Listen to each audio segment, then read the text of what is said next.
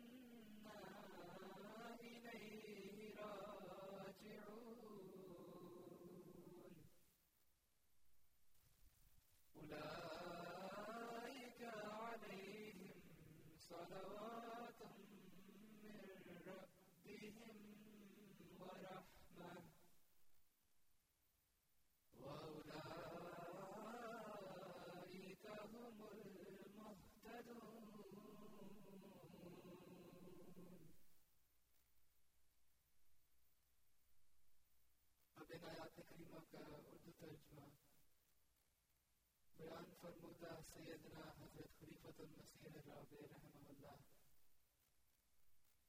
اللہ کے نام کے ساتھ جو بے انتہا رحم کرنے والا، بے مانگی دینے والا اور بار بار رحم کرنے والا ہے. اے وہ لوگوں جو ایمان لائے ہو، اللہ سے صبر اور صلات کے ساتھ مدد مانگو، یقیناً اللہ صبر کرنے والوں کے ساتھ ہے. اور جو اللہ کی راہ میں قتل کیے جائیں ان کو مردے نہ کہو، بلکہ وہ تو زندہ ہیں لیکن تم شعور نہیں رکھتے. اور ہم ضرور تمہیں کچھ خوف اور کچھ بھوک اور کچھ اموال اور جانوں اور پھلوں کے نقصان کے ذریعے آزمائیں گے، اور صبر کرنے والوں کو خوشخبری دے دے.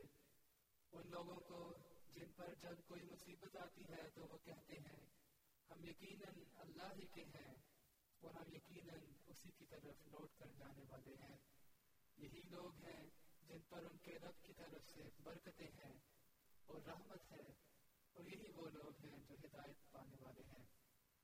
یا رب صلی علی نبی کدا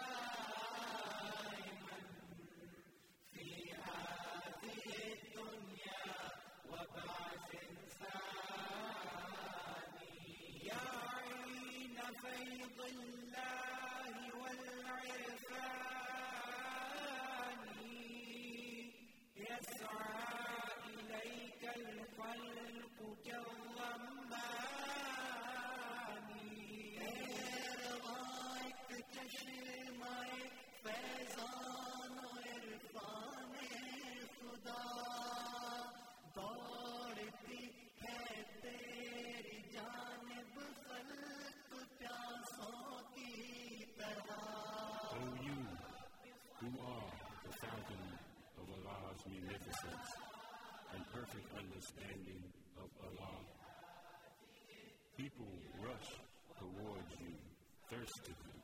Ya bahara fadlil mun'imil mannani tahwi ilayka zumaru bil kizani fazle khuda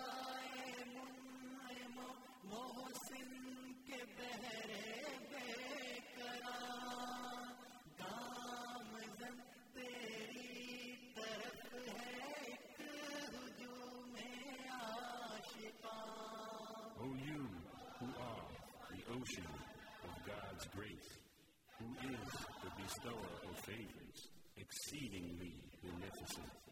Hordes of thirsty people hurrying towards you, holding their bowls in hand. Ya shamsa mulkil husni wal ihsani nawwarta wajhal barri wal umra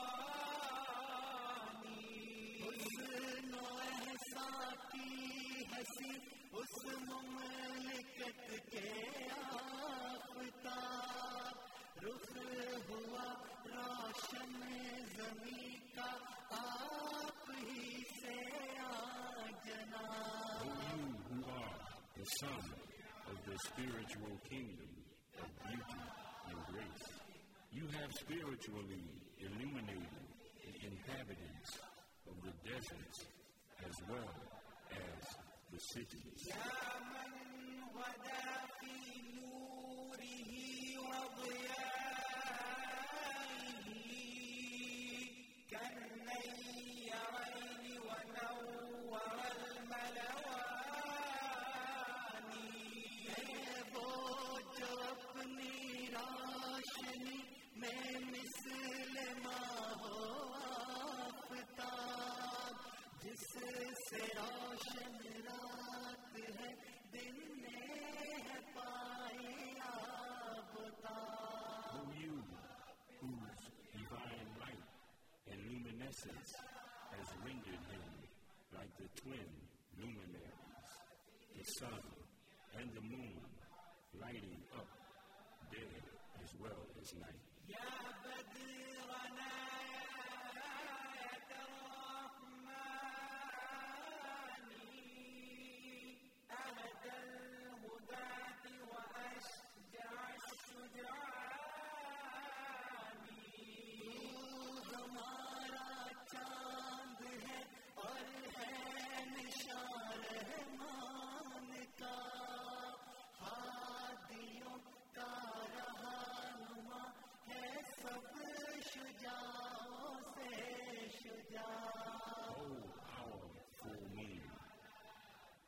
Sign of the gracious God. O you who are the greatest spiritual God, the greatest among the brave. Inni ara fi wajhika al-mutahalli sha'nan yafuqu sama'il al-insan.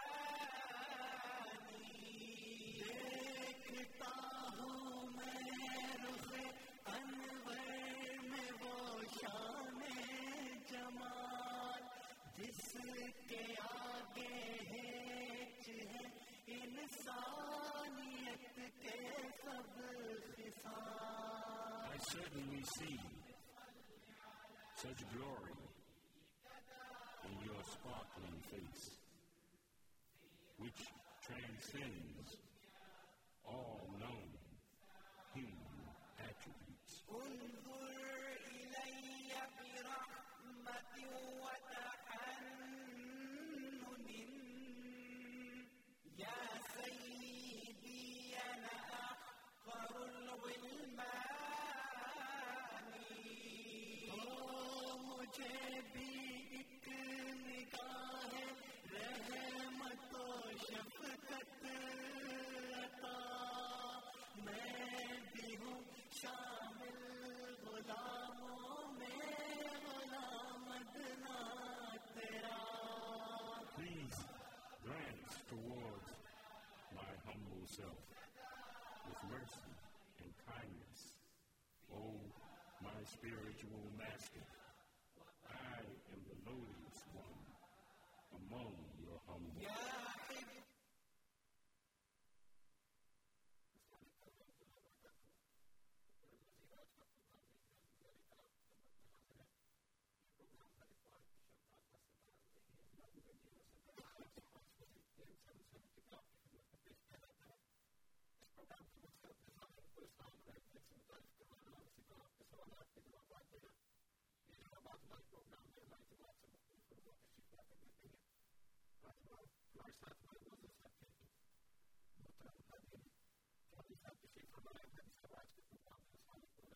وعلیکم السلام ورحمۃ اللہ وبرکاتہ.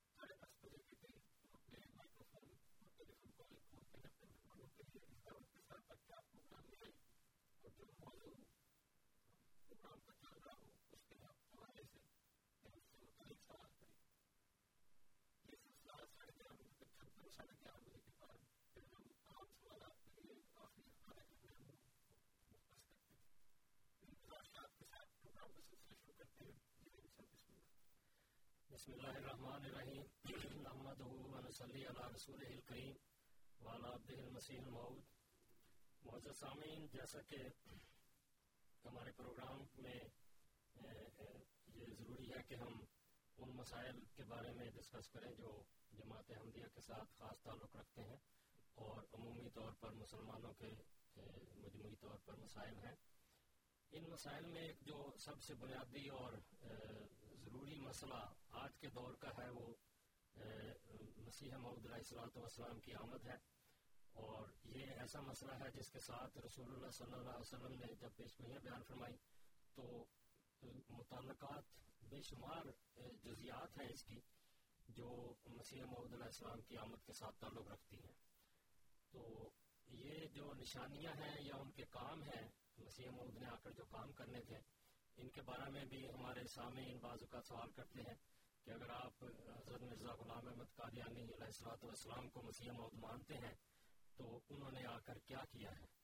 تو انہوں نے آ کر جو کرنا تھا، کوئی اپنی طرف سے کوئی انہوں نے نہ اسکیم بنانی تھی، نہ انہوں نے کوئی لائے عمل دینا تھا.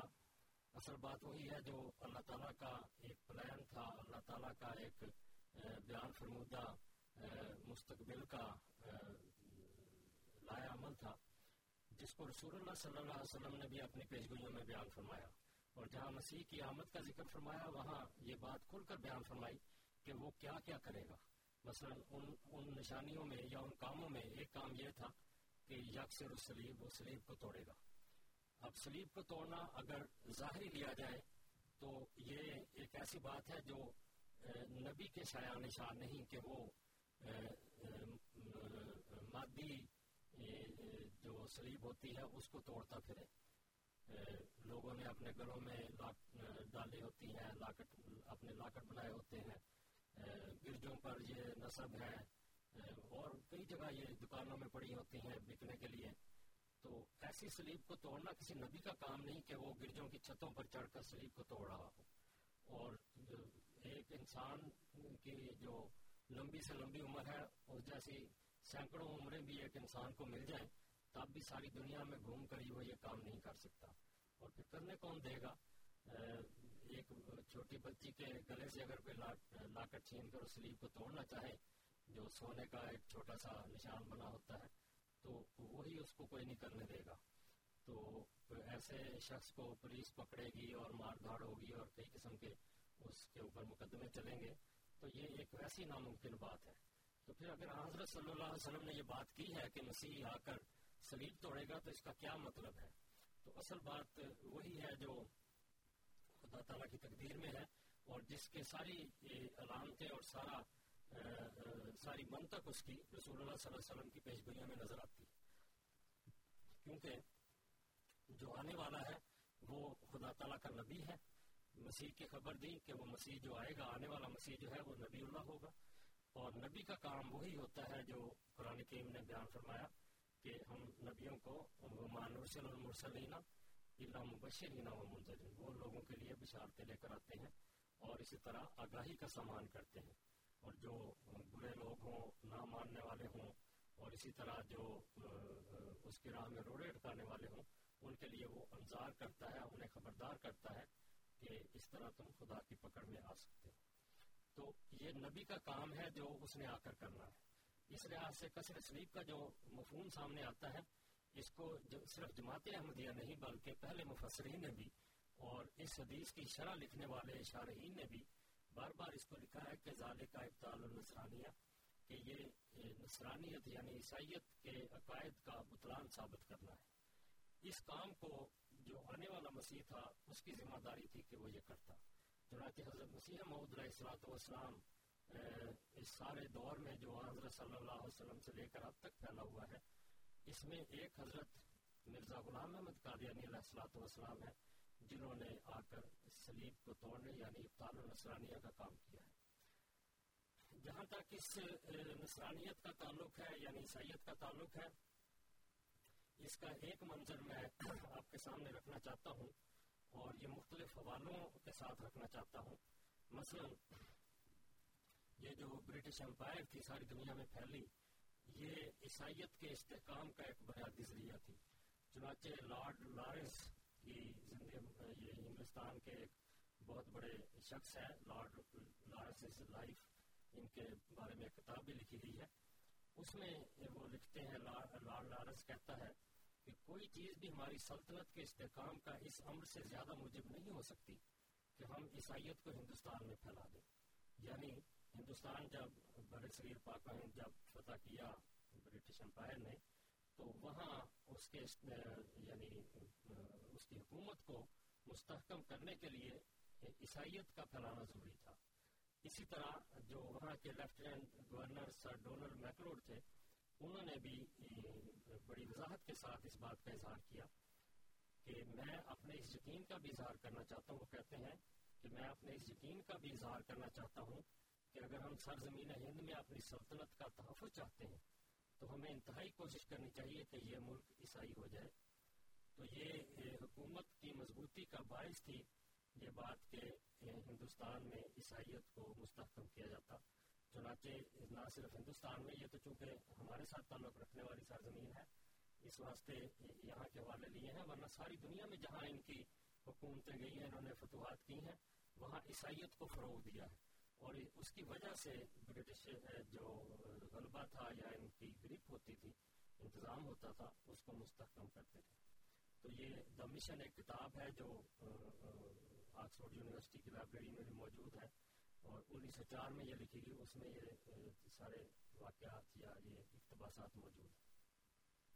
اسی طرح وزیر ہند جو تھے سر چارلز ووڈ, وہ بھی کہتے ہیں میرا ایمان ہے کہ ہر وہ نیا عیسائی جو ہندوستان میں عیسائیت قبول کرتا ہے, انگلستان کے ساتھ ایک نیا رابطہ اتحاد بنتا ہے اور امپائر کے استحکام کے لیے ایک نیا ذریعہ ہے.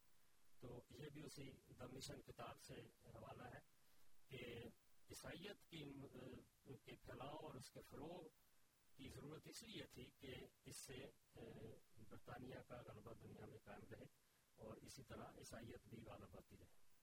اسی طرح وزیر اعظم انگلستان جو اس وقت اٹھارہ سو باسٹھ کی بات ہے, لارڈ پالمرسٹن تھے وزیر اعظم, انہوں نے بھی یہی بات کی کہ میں یہ سمجھتا ہوں کہ ہم سب اپنے مقصد میں متحد ہیں. یہ ہمارا فرض ہی نہیں بلکہ خود ہمارا مفاد بھی اسی امر سے وابستہ ہے کہ ہم عیسائیت کی تبلیغ کو جہاں تک ہو سکے فروغ دیں اور ہندوستان کے کونے کونے میں اس کو پھیلائیں.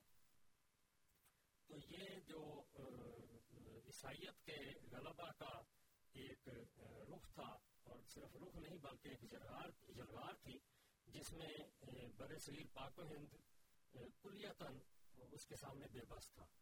اور صرف یہ نہیں کہ یہ ایک اظہار ہے, عملاً وہاں سینکڑوں کی تعداد میں ان کے مشنری گئے ہیں اور انہوں نے جا کر جو عقیدہ تھا حیات مسیح کا کہ حضرت عیسیٰ علیہ الصلوۃ والسلام زندہ ہیں, اس کی بنیاد پر مسلمانوں کو بے بس کیا. اور ان کے دلائل, مسلمانوں کے پاس جو دلائل تھے وہ کارگر نہیں تھے کیونکہ وہ خود حضرت عیسیٰ علیہ السلام کو زندہ مانتے تھے. اس وجہ سے جو نتیجے نکلے وہ صرف یہ نہیں کہ عام لوگ عیسائی ہوئے, معزز خاندان, حتیٰ کہ سید زادے بھی اور بڑے بڑے علماء اور سجادہ نشین اور پیر فقیر بھی ہلکا بگوش عیسائیت ہوئے. اور نہ صرف وہ یہ کہ عیسائی ہوئے بلکہ اسلام کے خلاف رسول اللہ صلی اللہ علیہ وسلم کی توہین میں انہوں نے بڑی گندی کتابیں لکھی. اور یہ وہ دور تھا جب کہ پادری فانڈر نے بھی کتاب لکھی, اور پادری معد الدین جو کہ اجمیر شریف کی مسجد کا پیش امام تھا, وہ بھی عیسائی ہوا اور پھر اسلام پر حملے کرنے والا عیسائی بنا. تو ان کے علاوہ مولوی حمید اللہ خان, مولوی عبداللہ بیگ, مولوی اسام الدین, مولوی قاضی صفدر علی, مولوی عبد الرحمان وغیرہ, یہ ان کی تعداد تو بے شمار ہے. لیکن یہ وہ لوگ ہیں جنہوں نے بڑی زہرناک کتابیں لکھی. اور اس وقت اخبارات, مثلاً اخبار شمس الاخبار تھا, ایک لکھنؤ سے شائع ہوتا, اس نے اٹھارہ سو پچہتر میں یہ لکھا کہ یہاں جو اٹھارہ سو ستاون میں جنگ آزادی کے نام پر ایک واقعہ ہوا تھا, اس کی جو وجوہات تھی وہ الگ تھی. لیکن اب اگر ایسا غدر ہوا تو ان پادریوں کے, یعنی یہ جو مسلمان پہلے تھے مرتد ہو کر عیسائی ہوئے, ان کی کتابوں کی وجہ سے ایسے ہنگامے ہوں گے. تو یہ اسی طرح ایک کتاب امہات المومنین, یہ بہت سارے لوگ جانتے ہیں کہ انتہائی گندی کتاب تھی جو اس وقت شائع ہوئی, اور اس کا لکھنے لکھنے والا بھی وہ تھا جو مسلمانوں سے عیسائی ہوا, ڈاکٹر احمد شاہ شائق, وہ اس کو لکھنے والا تھا. تو بہرحال یہ وہ پہلو ہیں جو انتہائی تکلیف دہ اور دردناک ہے اس لحاظ سے کہ ایک ایسا دین جو ایک انسان کو خدا بناتا ہے, وہ سب سے بڑے توحید کے علمدار مذہب پر غالب آ رہا تھا, صرف اس وجہ سے کہ مسلمان حضرت عیسیٰ علیہ السلام کو زندہ مانتے تھے, اور یہی عقیدہ عیسائیوں کا بھی تھا. اس وجہ سے مسلمان ان کے بڑی جلدی نشانے پر آتے تھے اور وہ قائل ہو جاتے تھے. اس ان حالات میں حضرت مسیح موعود علیہ الصلوۃ والسلام نے جو اعلان فرمایا، آپ فرماتے ہیں دیکھو اے غافلو، دیکھو کہ اسلامی عمارت کو مسمار کرنے کے لیے کس درجے کی یہ کوشش کوشش کر رہے ہیں اور کس کثرت سے ایسے وسائل مہیا کیے گئے ہیں اور ان کے پھیلانے میں اپنی جانوں کو بھی خطرہ میں ڈال کر اور اپنے مال کو بھی پانی کی طرح بہا کر وہ کوششیں کی ہیں کہ انسانی طاقتوں کا خاتمہ کر دیا ہے، یہاں تک کہ نہایت شرمناک ذریعے اور پاکیزگی کے برخلاف منصوبے اسلام میں ختم کیے گئے اور سچائی اور ایمانداری کے اڑانے کے لیے طرح طرح کی سرنگیں تیار کی گئی اور اسلام کے مٹا دینے کے لیے جھوٹ اور بناوٹ کی تمام باریک باتیں نہایت درجے کی جانکاری سے پیدا کی گئی. لہٰذا اس بات پر قطع اور یقین کرنا چاہیے کہ وہ مسیح دجال جو گرجے سے نکلنے والا ہے یہی لوگ ہیں جن کے سیر کے مقابل پر معجزے کی ضرورت ہے، اور اگر انکار ہے تو پھر زمانہ گزشتہ کے دجالین میں سے ان کی نصیب پیش کرو. تو یہ حضرت مسیح موعود علیہ الصلوۃ والسلام کا ایک اعلان تھا، اور حضرت مسیح موعود علیہ الصلوۃ والسلام نے عیسائیت پر شدید حملے کیے. علمی لحاظ سے ان کے ہر عقیدے کو، ہر ہر دلیل کو پاش پاش کیا، اور عیسائیت کے کلا کما میں آپ نے اپنی ساری زندگی ایک عظیم و شان جہاد کیا. اور آپ نے پھر فرمایا کہ خوب یاد رکھو کہ بجوز موت مسیح صلیبی عقیدے پر موت نہیں آ سکتی. یہی وہ بات تھی جو پہلے مفسرین نے لکھی کہ صلیب کو توڑنے سے مطلب ہے کہ نصرانیت کا ابطال کیا جائے، یعنی وہ غلط عقیدے جو ہیں ان کو ثابت کیا جائے کہ یہ غلط ہے. تو آپ فرمایا خوب یاد رکھو کہ بجوز موت بجوز موت مسیح صلیبی عقیدے پر موت نہیں آ سکتی. سو اس سے فائدہ کیا کہ برخلاف تعلیم قرآن اس کو زندہ سمجھا جائے، اس کو مرنے دو تاکہ یہ دین زندہ ہو. اسی طرح آپ فرماتے ہیں وفات مسیح اور حیات اسلام یہ دونوں مقاصد باہم بہت بڑا تعلق رکھتے ہیں، اور وفات مسیح کا مسئلہ اس زمانے میں حیات اسلام کے لیے ضروری ہو گیا ہے. تو حضرت عیسیٰ علیہ الصلوۃ والسلام کو وفات یدہ ثابت کرنا قرآن کریم سے مسلمانوں کے لیے اور عیسائیوں کے لیے بائبل اور انجیل سے ثابت کرنا، یہ حضرت مسیح موعود علیہ الصلوۃ والسلام کا ایک کارنامہ تھا جس کی نشاندہی رسول اللہ صلی اللہ علیہ وسلم نے اپنی حدیث میں بیان فرمائی. حضرت مسیح موعود علیہ الصلوۃ والسلام نے پھر یہ بھی فرمایا کہ حیات مسیح سے جو فتنہ پیدا ہوا ہے وہ بہت بڑھ گیا ہے. حضرت عیسیٰ علیہ السلام کی حیات اوائل میں تو صرف ایک غلطی کا رنگ رکھتی تھی، مگر آج یہ غلطی ایک اژدہا بن گئی ہے جو اسلام کو نگلنا چاہتی ہے. اسلام تنزل کی حالت میں ہے اور عیسائیت کا یہی ہتھیار حیات مسیح ہے جس کو لے کر وہ اسلام پر حملہ آور ہو رہے ہیں، اور مسلمانوں کی ذریت عیسائیوں کا شکار ہو رہی ہے. اس لیے خدا تعالیٰ نے چاہا کہ مسلمانوں کو متنبع کیا جائے. اسی طرح پھر آپ فرماتے ہیں تم عیسیٰ کو مرنے دو کہ اس میں اسلام کی حیات ہے، ایسا ہی عیسیٰ موسی کی بجائے عیسیٰ محمدی کو آنے دو کہ اس میں اسلام کی عظمت ہے. بس یہ بنیادی دلیل ہے کہ جس آنے والے مسیح کی رسول اللہ صلی اللہ علیہ وسلم نے خبر دی تھی وہ امت میں سے آنے والا مسیح تھا، جس کے بارے میں آپ نے فرمایا امامکم منکم، کہ وہ تمہارا امام تمہیں میں سے ہوگا، کہ باہر سے آنے والا نہیں ہے. بس عیسیٰ محمدی بالکل ایک الگ وجود ہے جس نے اس دین کو جو جس جس کو حضرت عیسیٰ علیہ السلام کی طرف ظلم کے ساتھ منسوب کیا گیا اس کو ختم کرنے والا تھا، یعنی اس کے دلائل کو توڑنے والا تھا. تو اللہ تعالیٰ کے فضل سے حضرت مسیح موعود علیہ الصلوۃ والسلام نے جس طرح فرمایا وقت جا یوم اللہ فالیوم ربنا یذکرکم اذا صلیب و یکسر، کہ اب اللہ تعالیٰ نے مجھے معمول کیا ہے اس کام کے لیے، تو اب خدائی جنگوں کا دن آ گیا ہے اور آج ہم ہمارا رب صلیب کو توڑ کر ٹکڑے ٹکڑے کر دے گا. تو چنانچہ یہ اللہ تعالیٰ کے فضل سے صلیب ٹوٹی، اور نہ صرف بر صغیر پاک و ہند میں اس عیسائیت کی جلغار کے سامنے بند باندھا گیا، بلکہ دنیا کے کناروں تک اللہ تعالیٰ کے فضل سے عیسائی دلائل کو باطل قرار دیا جا چکا ہے، اور اس کا اقرار اس دن سے لے کر اب تک دنیا کرتی ہے. اس زمانے میں حضرت مسیح موعود علیہ الصلوۃ والسلام کے زمانے میں بھی ایک قرآن کریم چھایا ہوا جس کی فوٹو کاپی ہمارے پاس بھی موجود ہے. یہ مولوی نور محمد صاحب نقش بندی چشتی ہیں، انہوں نے مولوی اشرف علی تھانوی صاحب کا ترجمہ شائع کیا. اس کے دباچے میں وہ لکھتے ہیں، یہ تحریر سننے والی ہے، وہ کہتے ہیں اسی زمانے میں پادری لیفرائے پادریوں کی ایک بہت بڑی جماعت لے کر اور حلف اٹھا کر ولایت سے چلا تھا کہ تھوڑے عرصے میں تمام ہندوستان کو عیسائی بنا لوں گا. یہ اس بات کی سچائی کی دلیل ہے جو ان کے بڑے لیڈر اور گورنر وغیرہ بیان کرتے تھے کہ یہاں کے لوگوں کو عیسائی بناؤ تاکہ ہماری حکومت مستحکم ہو. تو پادری لیفرائے بھی ان لوگوں میں سے تھا جو حکومت کو مستحکم کرنے کے لیے ہندوستان کو عیسائی بنانے کے لیے وہاں سے آیا تھا.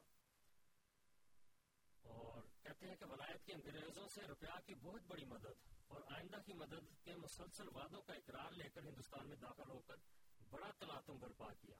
اب یہ جو تحریر میں پڑھ رہا ہوں یہ مولوی نور محمد نقشبندی کی ہے جو مولوی اشرف علی صاحب تھانوی کے ترجمہ قرآن کے دپاچے پر شائع شدہ. تو اس میں یہ بیان کرتے ہیں, کہتے ہیں کہ حضرت عیسیٰ کے آسمان پر جس میں خاکی زندہ موجود ہونے اور دوسرے انبیاء کے زمین میں مدفون ہونے کا حملہ عوام کے لیے اس کے خیال میں کارگر ہوا.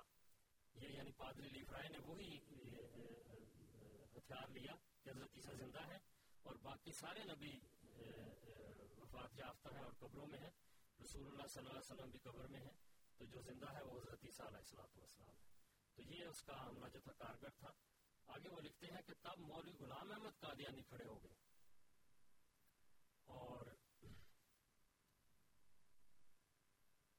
کہتے ہیں کہ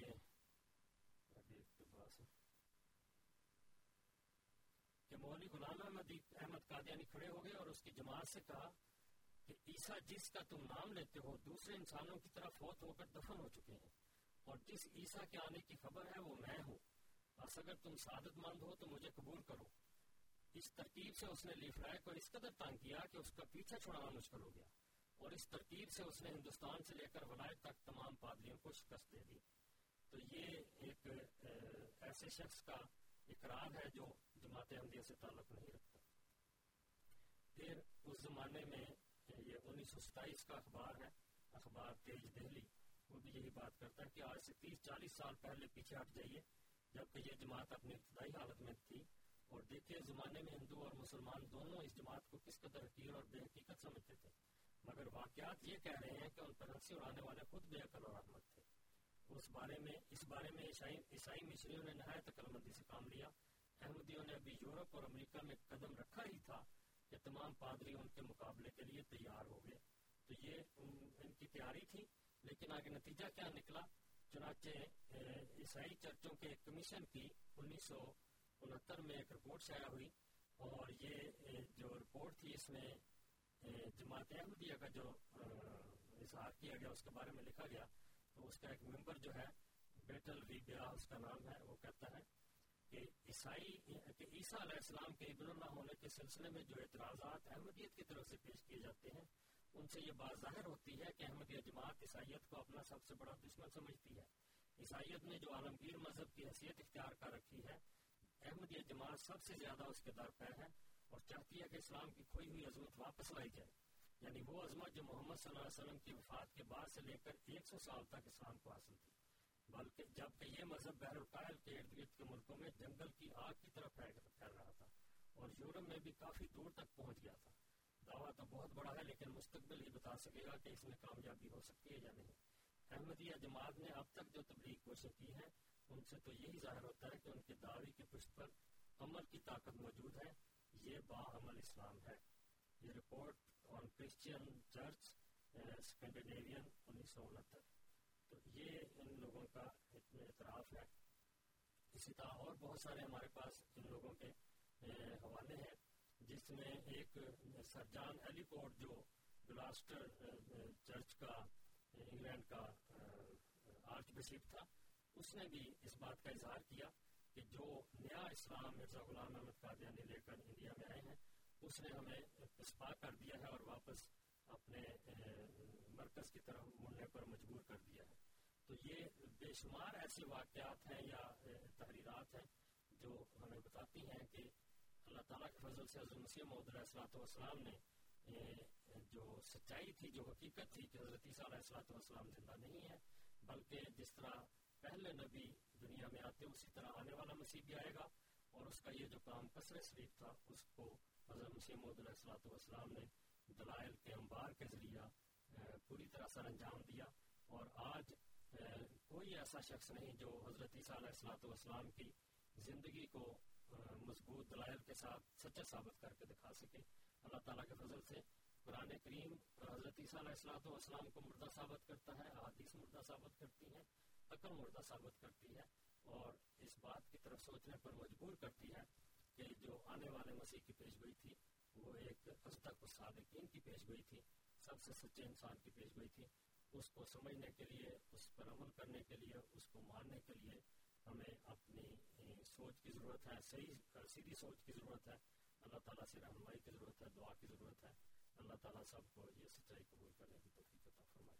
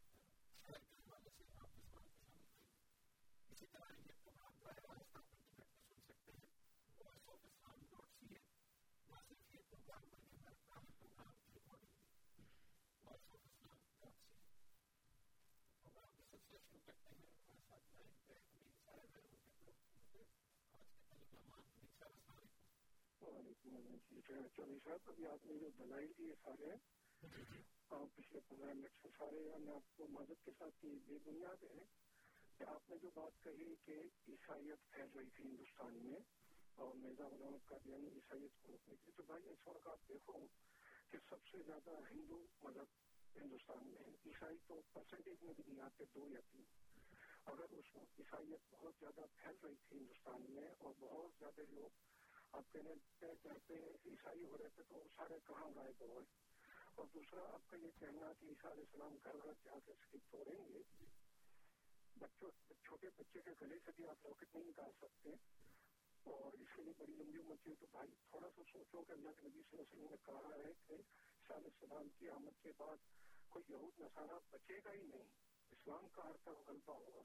تو شریف والا نہیں بچا اور خنزیر کھانے والا نہیں بچا, تو خود بخود ختم ہو گیا. اس کا آپ یہ مطلب کہہ رہے ہیں کہ وہ گھر گھر جا کے چھوڑیں گے, تو یہ شاید آپ بات سمجھ نہیں پا رہے کہ بات کا اصل مقصد کیا ہے. ٹھیک ہے نا,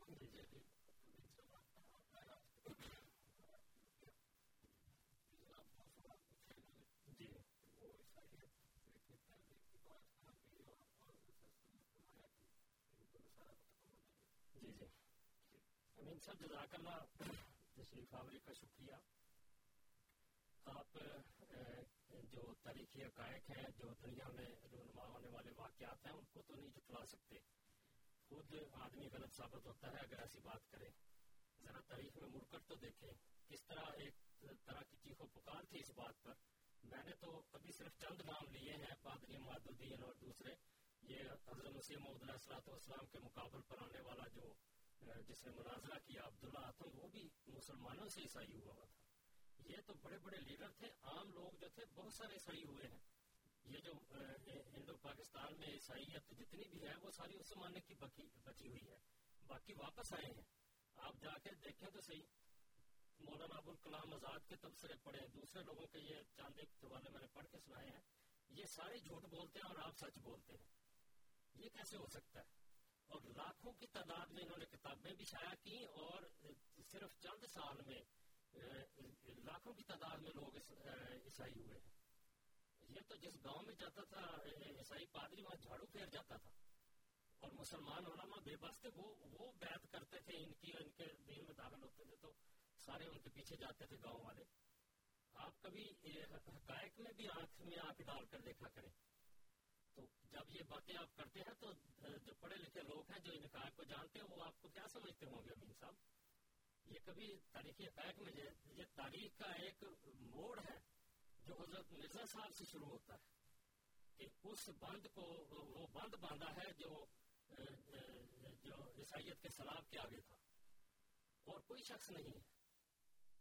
تو یہ اللہ کے فضل سے جتنا بھی سنبھالا گیا ہے وہ حضرت مرزا صاحب کا مرہون منت ہے, ورنہ آپ جو علماء جو حضرت عیسیٰ علیہ السلام کو زندہ مانتے ہیں ان کے سامنے ان کے اندر تو دم ہی نہیں تھا کہ ان کے آگے کھڑے ہوتے. وہ کہتے تھے کہ آج حضرت عیسیٰ علیہ السلام زندہ ہے, آپ بھی مانتے ہیں ہم بھی مانتے ہیں, کل انہوں نے آنا ہے تو آج کیوں نہیں اس کو مانتے, اس کے آنے کی تیاری کرو. اور اس کے لیے جو ان کی مسالے تھی یا وقت تھوڑا ہوتا ہے, وہ جب بیان کرتے تھے مسلمانوں کے پاس اس کا جواب کوئی نہیں تھا.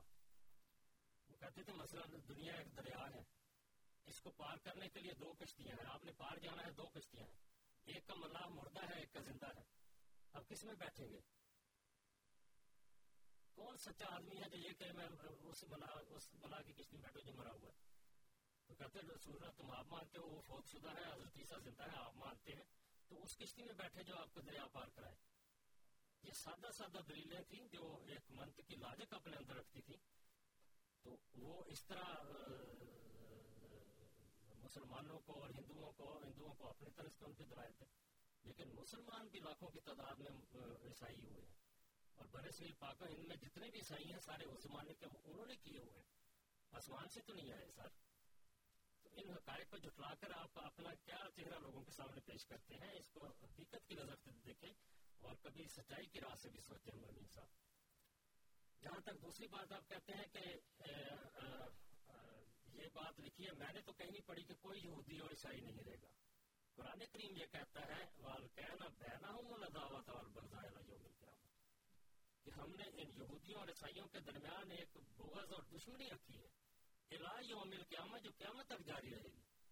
آپ کہتے ہیں وہ ختم ہو جائیں گے, یہ کیسے ہو سکتا ہے؟ اسی طرح قرآن کریم یہ کہتا ہے کہ حضرت عیسیٰ علیہ السلام کو وعدہ دیا گیا ہے وَجَاعِلُ الَّذِينَ تَبَعُوكَ فَوْقَ الَّذِينَ كَفَرُوا إِلَى يَوْمِ الْقِيَامَةِ, کہ میں تجھے اور تیرے متبعین کو قیامت تک تیرے انکار کرنے والوں پر غالب کروں گا رکھوں گا. آپ کیسے کہتے ہیں کہ وہ کوئی نہیں رہے گا؟ تو یہ تو انبیاء کی تاریخ کے خلاف ہے, قرآن کریم کے خلاف ہے. خدا کے واسطے وہ بات کیا کریں جس کا قرآن کریم سے ثبوت ہو.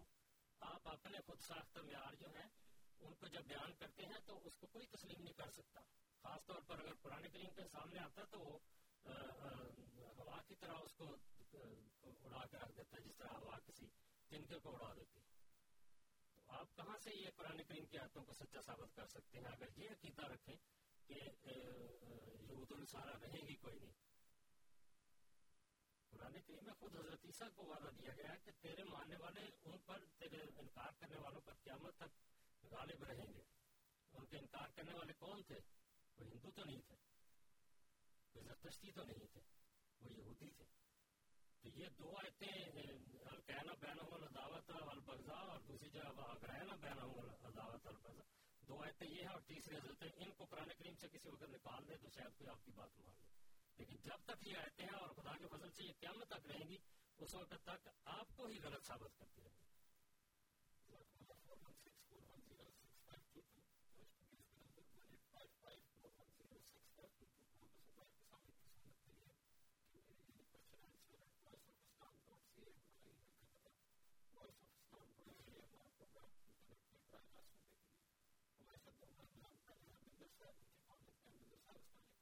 وعلیکم السلام. جی عیسائی تو مانتے ہی ہیں, جبکہ آپ نے فرمایا کہ مسلمان بھی عیسیٰ علیہ السلام کو زندہ مانتے تھے, یعنی کہ عیسیٰ کے جانے کے چار سو سال بعد سے لے کر دو سو سال آج سے لے کر دو سو سال پہلے تک. سوال یہاں یہ پیدا ہوتا ہے کہ کیا مسلمان عیسائیوں کے کہنے پر اس اس بات پر اعتبار کرتے تھے یا یہ ان کا اپنا ایمان تھا؟ وعلیکم السلام.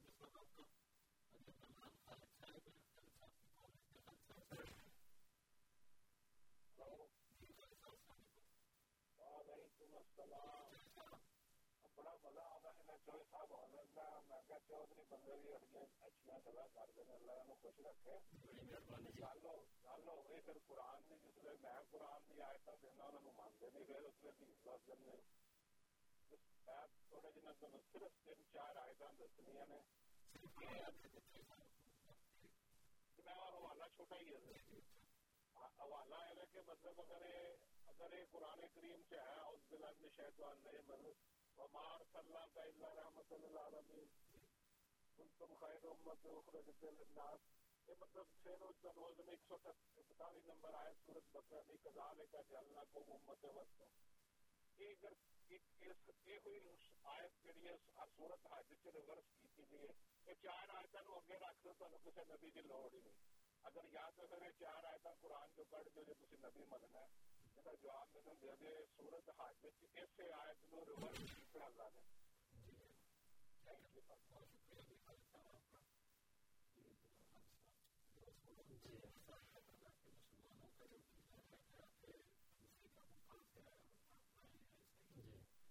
بڑی مہربانی ہے مندر صاحب. جہاں تک اس بات کا تعلق ہے کہ حضرت عیسیٰ علیہ الصلوۃ والسلام زندہ ہیں، یہ مسلمانوں کا عقیدہ نہیں تھا.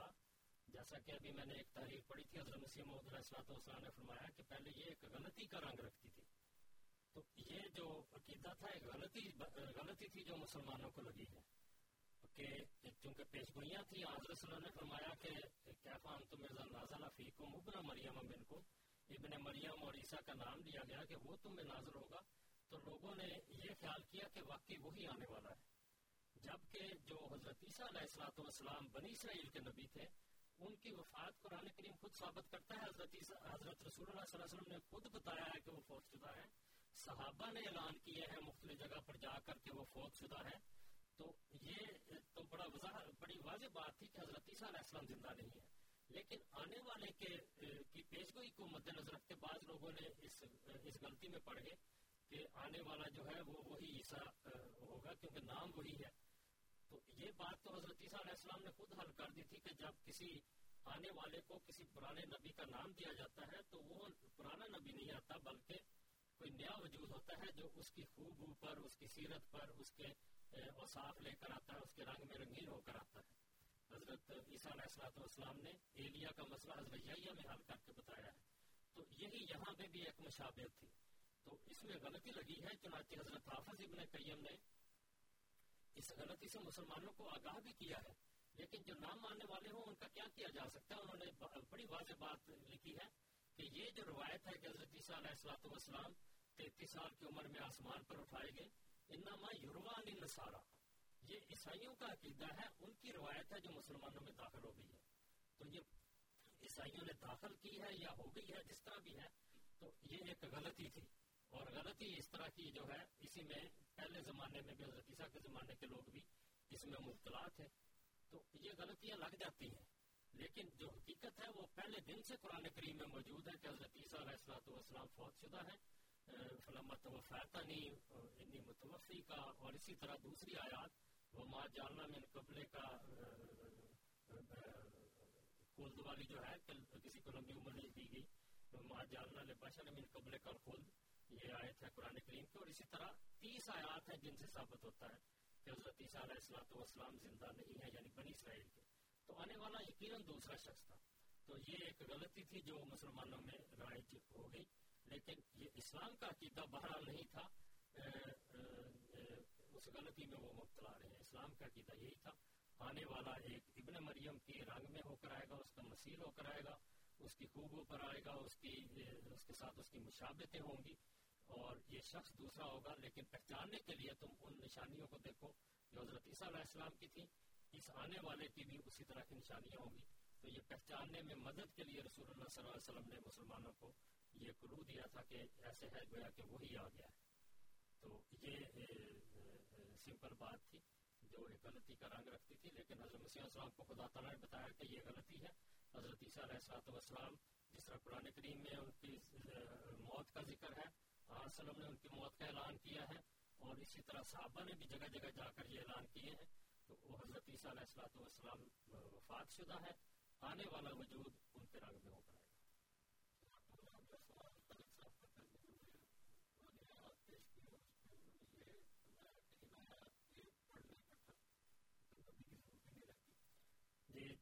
دربانی چوہدری صاحب، یہ جو آپ نے الزام لگایا ہے یہ جھوٹا الزام ہے کہ ہم قرآن کریم کو نہیں مانتے. اللہ تعالیٰ کے فضل سے میں یہ ثابت کر سکتا ہوں کہ صرف جماعت احمدی ہے جو قرآن کریم کو مانتی ہے، اور قرآن کریم کو کی اشاعت میں دنیا کے سب جماعتوں سے، چاہے وہ دنیا کے سارے مسلمان ممالک بھی مل جائیں، ان کی سیاسی پارٹی یا مذہبی فرقے سارے مل جائیں، ان سے صرف ایک جماعت احمدیہ ہے جو قرآن کریم کے اشاعت میں سب سے زیادہ پیش پیش ہے، اور قرآن کریم کو عملی طور پر اپنی زندگیوں میں جاری کرنے والی یہی ایک جماعت ہے.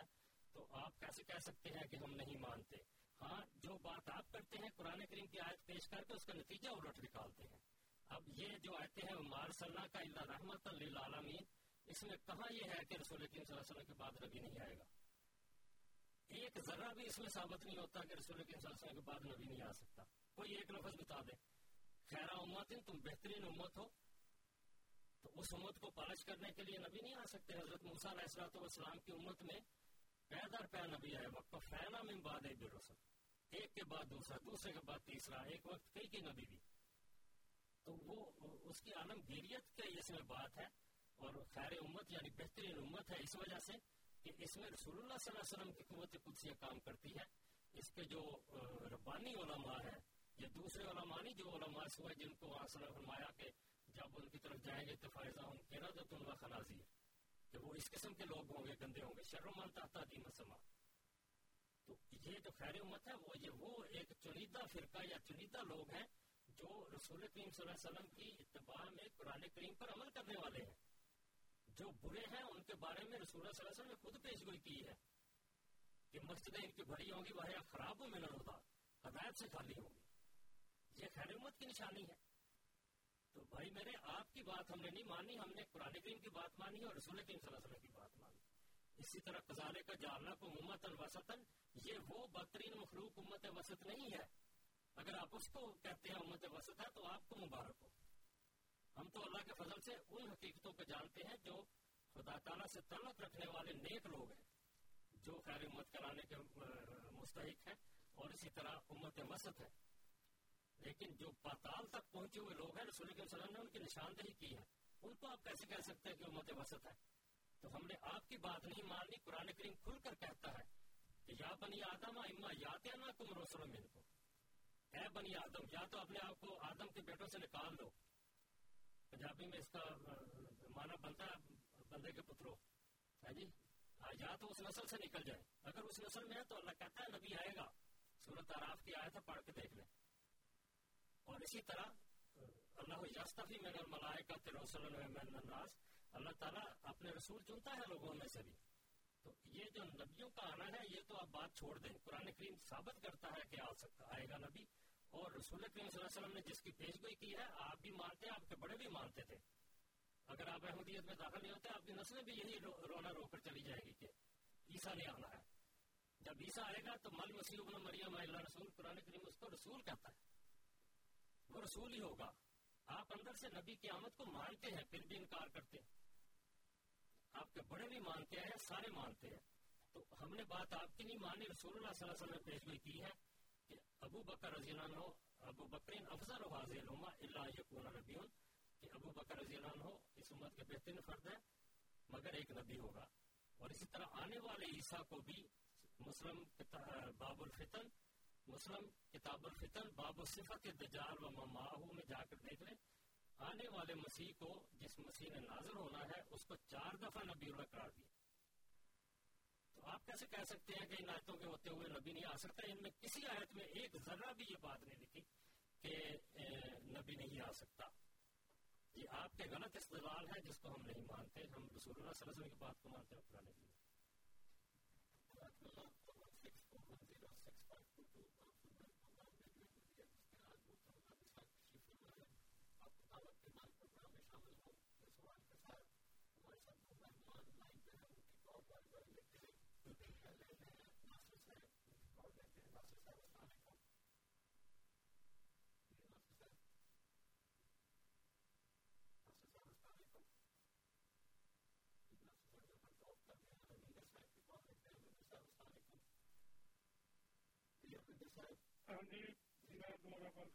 جی جی ہر انسان نے ایک نہ ایک دن کو پہنچنا ہے اور اللہ تعالیٰ کو حساب دینا ہے. مگر جو لوگ فوت پا گئے ہیں انہوں نے کیا دوبارہ زندہ ہو کر یا دوبارہ جنم لے کر اللہ تعالیٰ کے سامنے پیش ہونا ہے؟ اگر یہ بات سچ ہے پھر تو مرنے کے بعد زندہ کیے جانے کا کنسپٹ بھی صحیح ہے. جیسے عیسیٰ تین دن کے بعد کہتے ہیں کہ وہ مرنے کے بعد زندہ ہو گئے. اس پر ٹپڑی چاہیے آپ کی. جی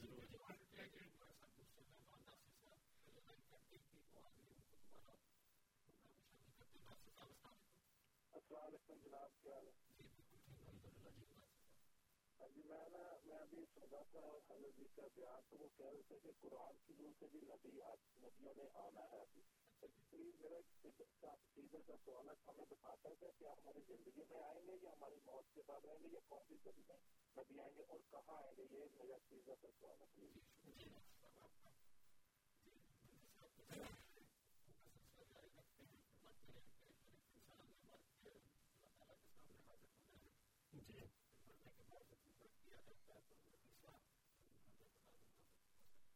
صاحب یہ جو تصور ہے نا کہ یہ تو ایک بڑی حقیقت ہے، ساری کتابیں سارے نبیوں نے یہ بیان کیا ہے کہ اللہ تعالیٰ کے حضور پیش ہونا ہے اور انسان کا حساب کتاب برحق ہے، ہر ایک نے خدا کے پاس جانا ہے.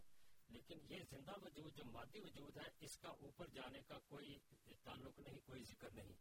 روح جاتی ہے جو جا کر آ کے وہاں جا کر اپنا ایک روحانی وجود بنتی ہے اور یہی سارا کچھ ہمارا جو آئی ڈی ہے یا یہ ہماری آئی ڈی بھی بنتی ہے. اور دوسرا یہ کہ جتنے ہمارے اعمال ہیں اس روح پر، جس طرح کمپیوٹر کی ہارڈ ڈسک پر ایک چیز پرنٹ ہو جاتی ہے، یہ روح ہماری ساری سارے اعمال کا ریکارڈ لے کر ساتھ جاتی ہے اور اس کے حساب سے اس کا حساب کتاب ہوتا ہے. اور یہ روح کا جو کی تکلیف یا روح کی جو خوشی ہے یہ اس دنیا میں ہم محسوس کرتے ہیں کہ وہ جسم سے زیادہ حیثیت رکھتی ہے، اس کی حقیقت جسم سے زیادہ ہے. اگر خوشی بھی ہے تو روح کی خوشی جو ہے وہ جسم کی خوشی سے زیادہ ہے، دیر پا ہے اور مستقل اس کے اندر ریکارڈ رہتی ہے. ایک واقعہ آج اگر آپ نیکی کا کام کرتے ہیں، آپ کی روح اس پر تسلی رکھتی ہے، خوشی ہوتی ہے، تو سو سال بعد بھی آپ اس کو یاد کریں تب بھی وہ روح اس سے لذت اٹھائے گی. جبکہ جسم جو آپ نے اچھا کھانا کھایا، کوئی لذت اٹھائی، وہ کچھ دیر بعد ظاہر ہو جاتی ہے. اسی طرح جو غم ہے، اگر آپ نے گناہ گناہ کیا ہے تو اس کا جو دکھ آپ کی روح پر ایک نشان بن گیا ہے، ریکارڈ ہو گیا ہے، وہ آپ کو عرصے بعد بھی یاد آئے گا تو آپ کو آپ کی روح سے تکلیف محسوس کرے گی. تو روح ہے جو اوپر جاتی ہے اس وہی اس کا زندہ ہونا ہے، یعنی اوپر جا کر ایک نئی زندگی حاصل کرتی ہے. تو قرآن کریم ہمیں یہ رہنمائی کرتا ہے کہ کما بدانا اول خلق نعیدہ، کہ جس طرح ہم نے تمہیں پہلی دفعہ پیدا کیا تھا اسی پروسیس کو دوبارہ دہرائیں گے. تو جس طرح یہاں ماں کے پیٹ میں بچہ ایک وقت تک رہتا ہے باوجود اس کے کہ وہ اس دنیا میں ظاہر ہو چکا ہے، لیکن جس دن وہ پیدا ہوتا ہے اس دن سے اس کا ظہور مانا جاتا ہے. تو اسی طرح روح بھی یہاں سے ہمارے جسم سے جدا ہو کر کچھ عرصہ عالم برزخ میں رہتی ہے اور جب وہ اگلے عالم کے لیے تیار ہوتی ہے تو پھر اللہ کے حضور پیش ہوتی ہے. اسی کو باعث کہتے ہیں، اسی کو حشر کہتے ہیں، اسی کو دوبارہ اٹھنا کہتے ہیں. تو حضرت عیسیٰ علیہ الصلوۃ والسلام کے جو مادی جسم کے ساتھ لوگوں کا تصور ہے کہ وہ تین دن کے بعد اٹھ گئے تھے، یہ اس کے ساتھ بالکل جوڑ نہیں رکھتا اور نہ اس سے اس کی مشابہت دی جا سکتی ہے. وہ ایک غلط عقیدہ ہے اور یہ ایک سچائی ہے. تو یہ جو روح کا زندہ یا انسان کا دوبارہ زندہ ہونا ہے وہ اس کی عالم روحانی میں اپیرنس ہے، کیونکہ جنت اور دوزخ دونوں روحانی عالم ہے، کوئی جسمانی عالم نہیں. رسول اللہ صلی اللہ علیہ وسلم کے پاس جب ہرقل جو رومی امپائر کا گورنر تھا ان علاقوں میں، شام وغیرہ کے فلسطین کے علاقوں میں، اس نے اپنا ایلچی بھیجا، اپنا امبیسڈر بھیجا، تو اس کو چند سوال بھی اس نے بتایا کہ یہ جا کے ضرور پوچھنا. ان میں ایک سوال یہ تھا کہ جنت اور دوزخ کہاں ہے. تو اس نے جب رسول اللہ صلی اللہ علیہ وسلم سے پوچھا کہ جنت اور دوزخ کہاں ہے تو آپ نے فرمایا کہ جب رات آتی ہے تو دن کہاں جاتا ہے. تو جواب یہ تھا کہ جنت اور دوزخ کہاں ہے، تو آپ نے جواب دیا کہ جب رات آتی ہے تو دن کہاں جاتا ہے. تو بتانا یہ مقصود تھا، آپ نے بڑی وضاحت سے اس میں بتا دیا کہ اسی جگہ دونوں عمل ہے. یہ سارا ایک روحانی عالم ہے، جس طرح ایک ہی جگہ پہ رات آتی ہے اسی دن کو ادھر کر دیتی ہے اور دن آتا ہے تو رات کو ادھر کر دیتا ہے. اسی طرح اگر آپ جہنمی ہیں تو اسی جگہ ہی آپ کی روح اذیت اٹھا رہی ہے, اگر آپ جنتی ہیں تو اسی جگہ آپ کی روح جنتی نعمتوں سے حصہ لے رہی ہے. تو یہ ساری روحانی کیفیات ہیں, اس کا اس جسم سے تعلق نہیں ہے. یہ جسم اس دنیا کی زندگی تک ہے, موت کے بعد یہ جسم تعلق ختم ہو جاتا ہے اور نیا نئی ہی ایک پیدائش ہوتی ہے, جو روح کی پیدائش جو اگلے عالم میں جا کر ظاہر ہوتی ہے. تو اس کا حضرت عیسیٰ علیہ الصلوۃ والسلام کے ساتھ دوبارہ اٹھنے کا کوئی تعلق نہیں.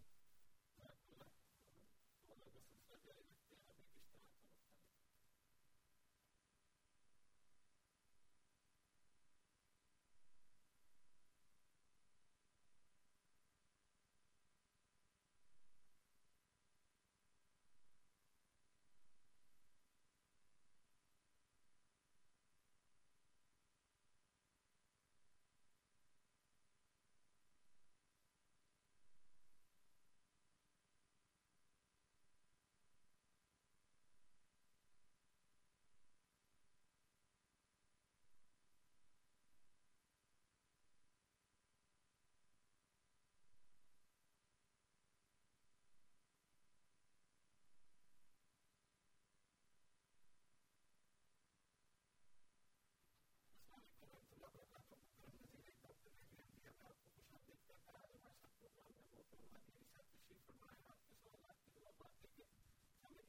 عیسیٰ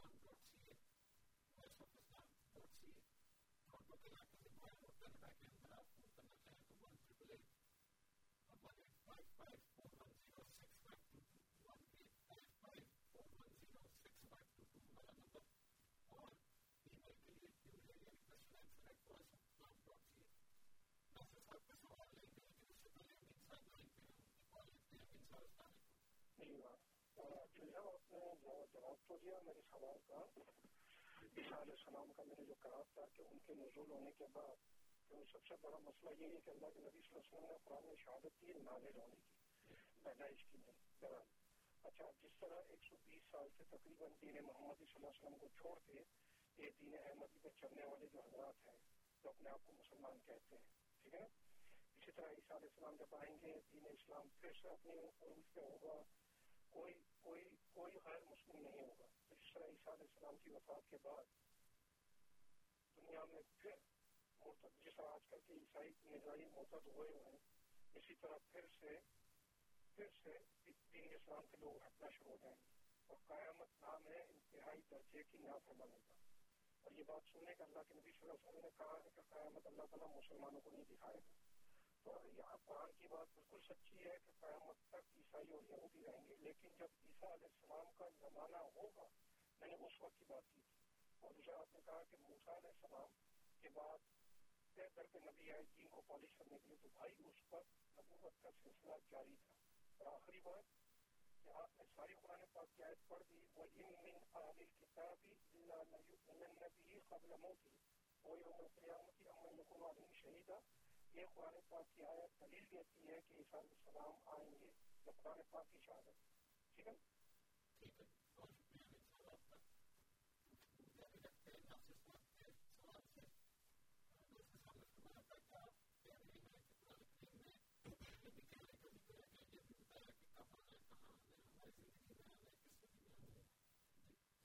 یہ جو آپ کا سوال ہے, یہ آپ خود مسلمان ہیں, قرآن کریم پڑھتے ہیں, آخر حضرت عیسیٰ علیہ السلام کے آنے کا بھی ذکر ہے. وہ کون سا زمانہ تھا, کسی کا کوئی ذکر اس طرح معین تاریخ کو نہیں ہوتا, لیکن علامتیں ضرور بتائی جاتی ہیں.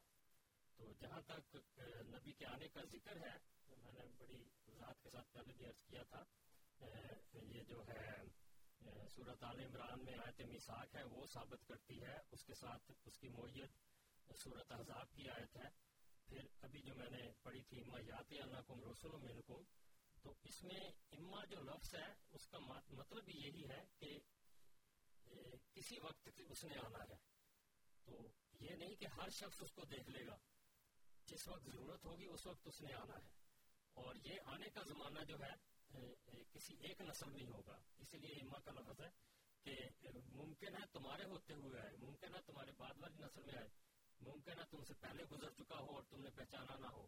تو اما کا لفظ یہی ہے جس میں ایک شک کا مفہوم پایا جاتا ہے کہ شاید ہم اس کو نہ دیکھ سکیں، لیکن ساتھ ہی اس کے یاد اللہ جو ہے یہ تاکید کا صیغہ ہے کہ آئے گا ضرور، لیکن تمہارے لحاظ سے اس میں ہو سکتا ہے کہ شاید تم نہ پاؤ۔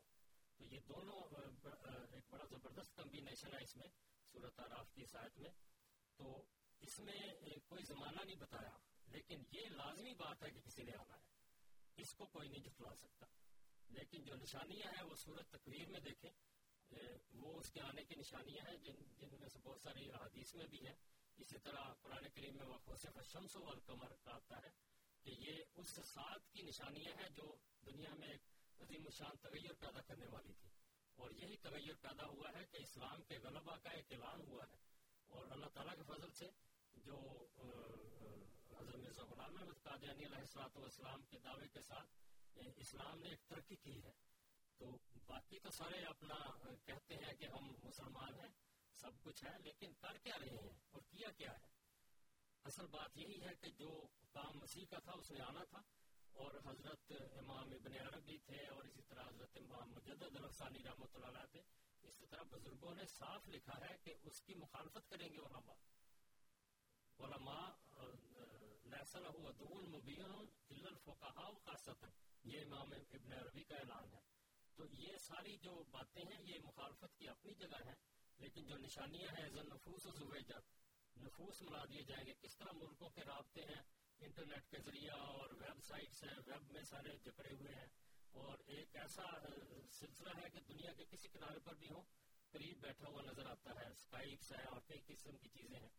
تو ایسا نفوس تو ایسا بہوش ہو چرا، تو زمانے میں چڑیا گھر بنے ہیں، وحشی جانور اکٹھے کیے جائیں، جنگوں کے زمانے ہیں، اور مختلف نشانیاں ہیں جو پہچاننے والی ہیں۔ سورج چاند کا گرہن ہے، یہ حدیث میں بھی آتا ہے، قرآن کریم بھی کہتا ہے خسف الشمس والقمر۔ تو یہ نشانیاں ہوتی ہیں جن کو پہچان کر اہل بصیرت اہل ایمان ایمان لاتے ہیں، کسی کے مطالبے پر یہ نہیں ہوتا کہ کس تاریخ کو آنا ہے یا کب آنا ہے، جو نشانیاں ہیں جو علامتیں ہیں۔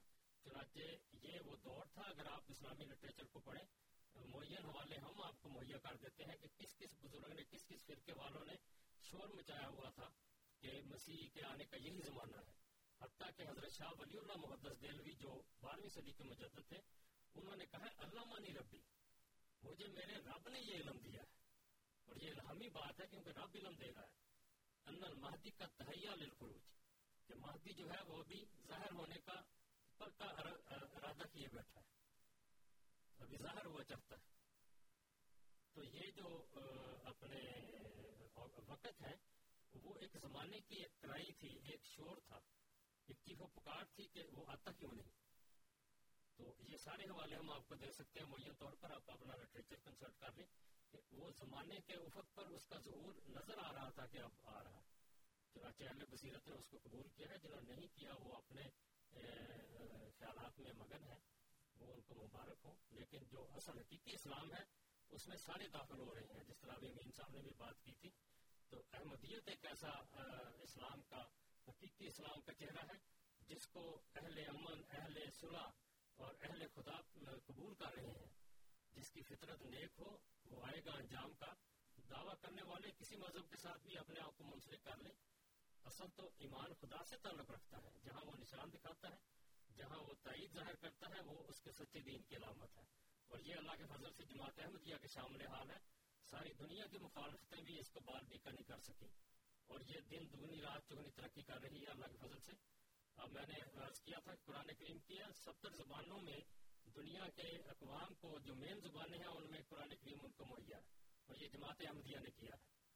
تو یہ اسلام کی حیات نو نہیں ہے تو اور کیا ہے؟ تو یہ جو مختلف مذاہب کے لوگ ہیں جماعت احمدیہ میں داخل ہو رہے ہیں، اور یہ اصل حقیقی اسلام رسول اللہ صلی اللہ علیہ وسلم کے قدموں میں سارے آ رہے ہیں، یہ وہ حقیقی اسلام ہے۔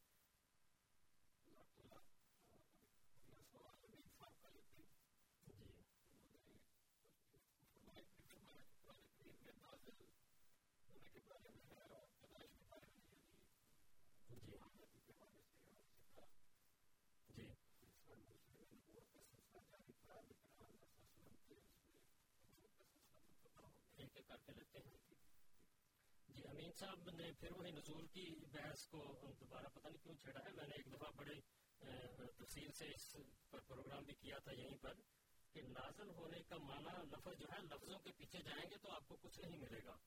آپ لوہے کو بھی نازل ہوتا دیکھیں گے, حتیٰ کہ گائے بھیڑ بکری کو بھی آسمان سے نازل کیسے ثابت کریں گے اگر نزول کے لفظ کے پیچھے جاتے ہیں کہ اس کا مقصد صرف آسمان سے آنا ہے تو یہ آپ کی خام خیالی ہے.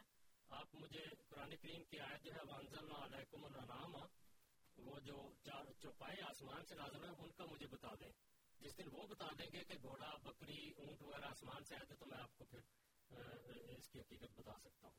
تو اگر یہ ثابت نہیں کر سکتے, اور اللہ کے فضل سے آپ قیامت تک ان معنوں کو ثابت نہیں کر سکتے کہ ہم نے آسمان سے چوپائے نازل کیے. جی اسی طرح لباس آپ کا اوپر سے کوئی درزی سی کے بھیجتا ہے تو کسی وقت مجھے بھی بتائیں کہ کہاں نازل ہوتا ہے. تو جب یہ باتیں پچھلی دفعہ آپ نے مجھ سے اس آیت کا حوالہ بھی پوچھا تھا اور میں نے آپ کو بتایا بھی تھا, تو آپ ان باتوں پہ کیوں نہیں غور کرتے جو قرآن کریم میں صاف یہ لفظ آتے ہیں اور ان کا معنی یہ نہیں ہے کہ جسمانی طور پر آسمان سے آنا.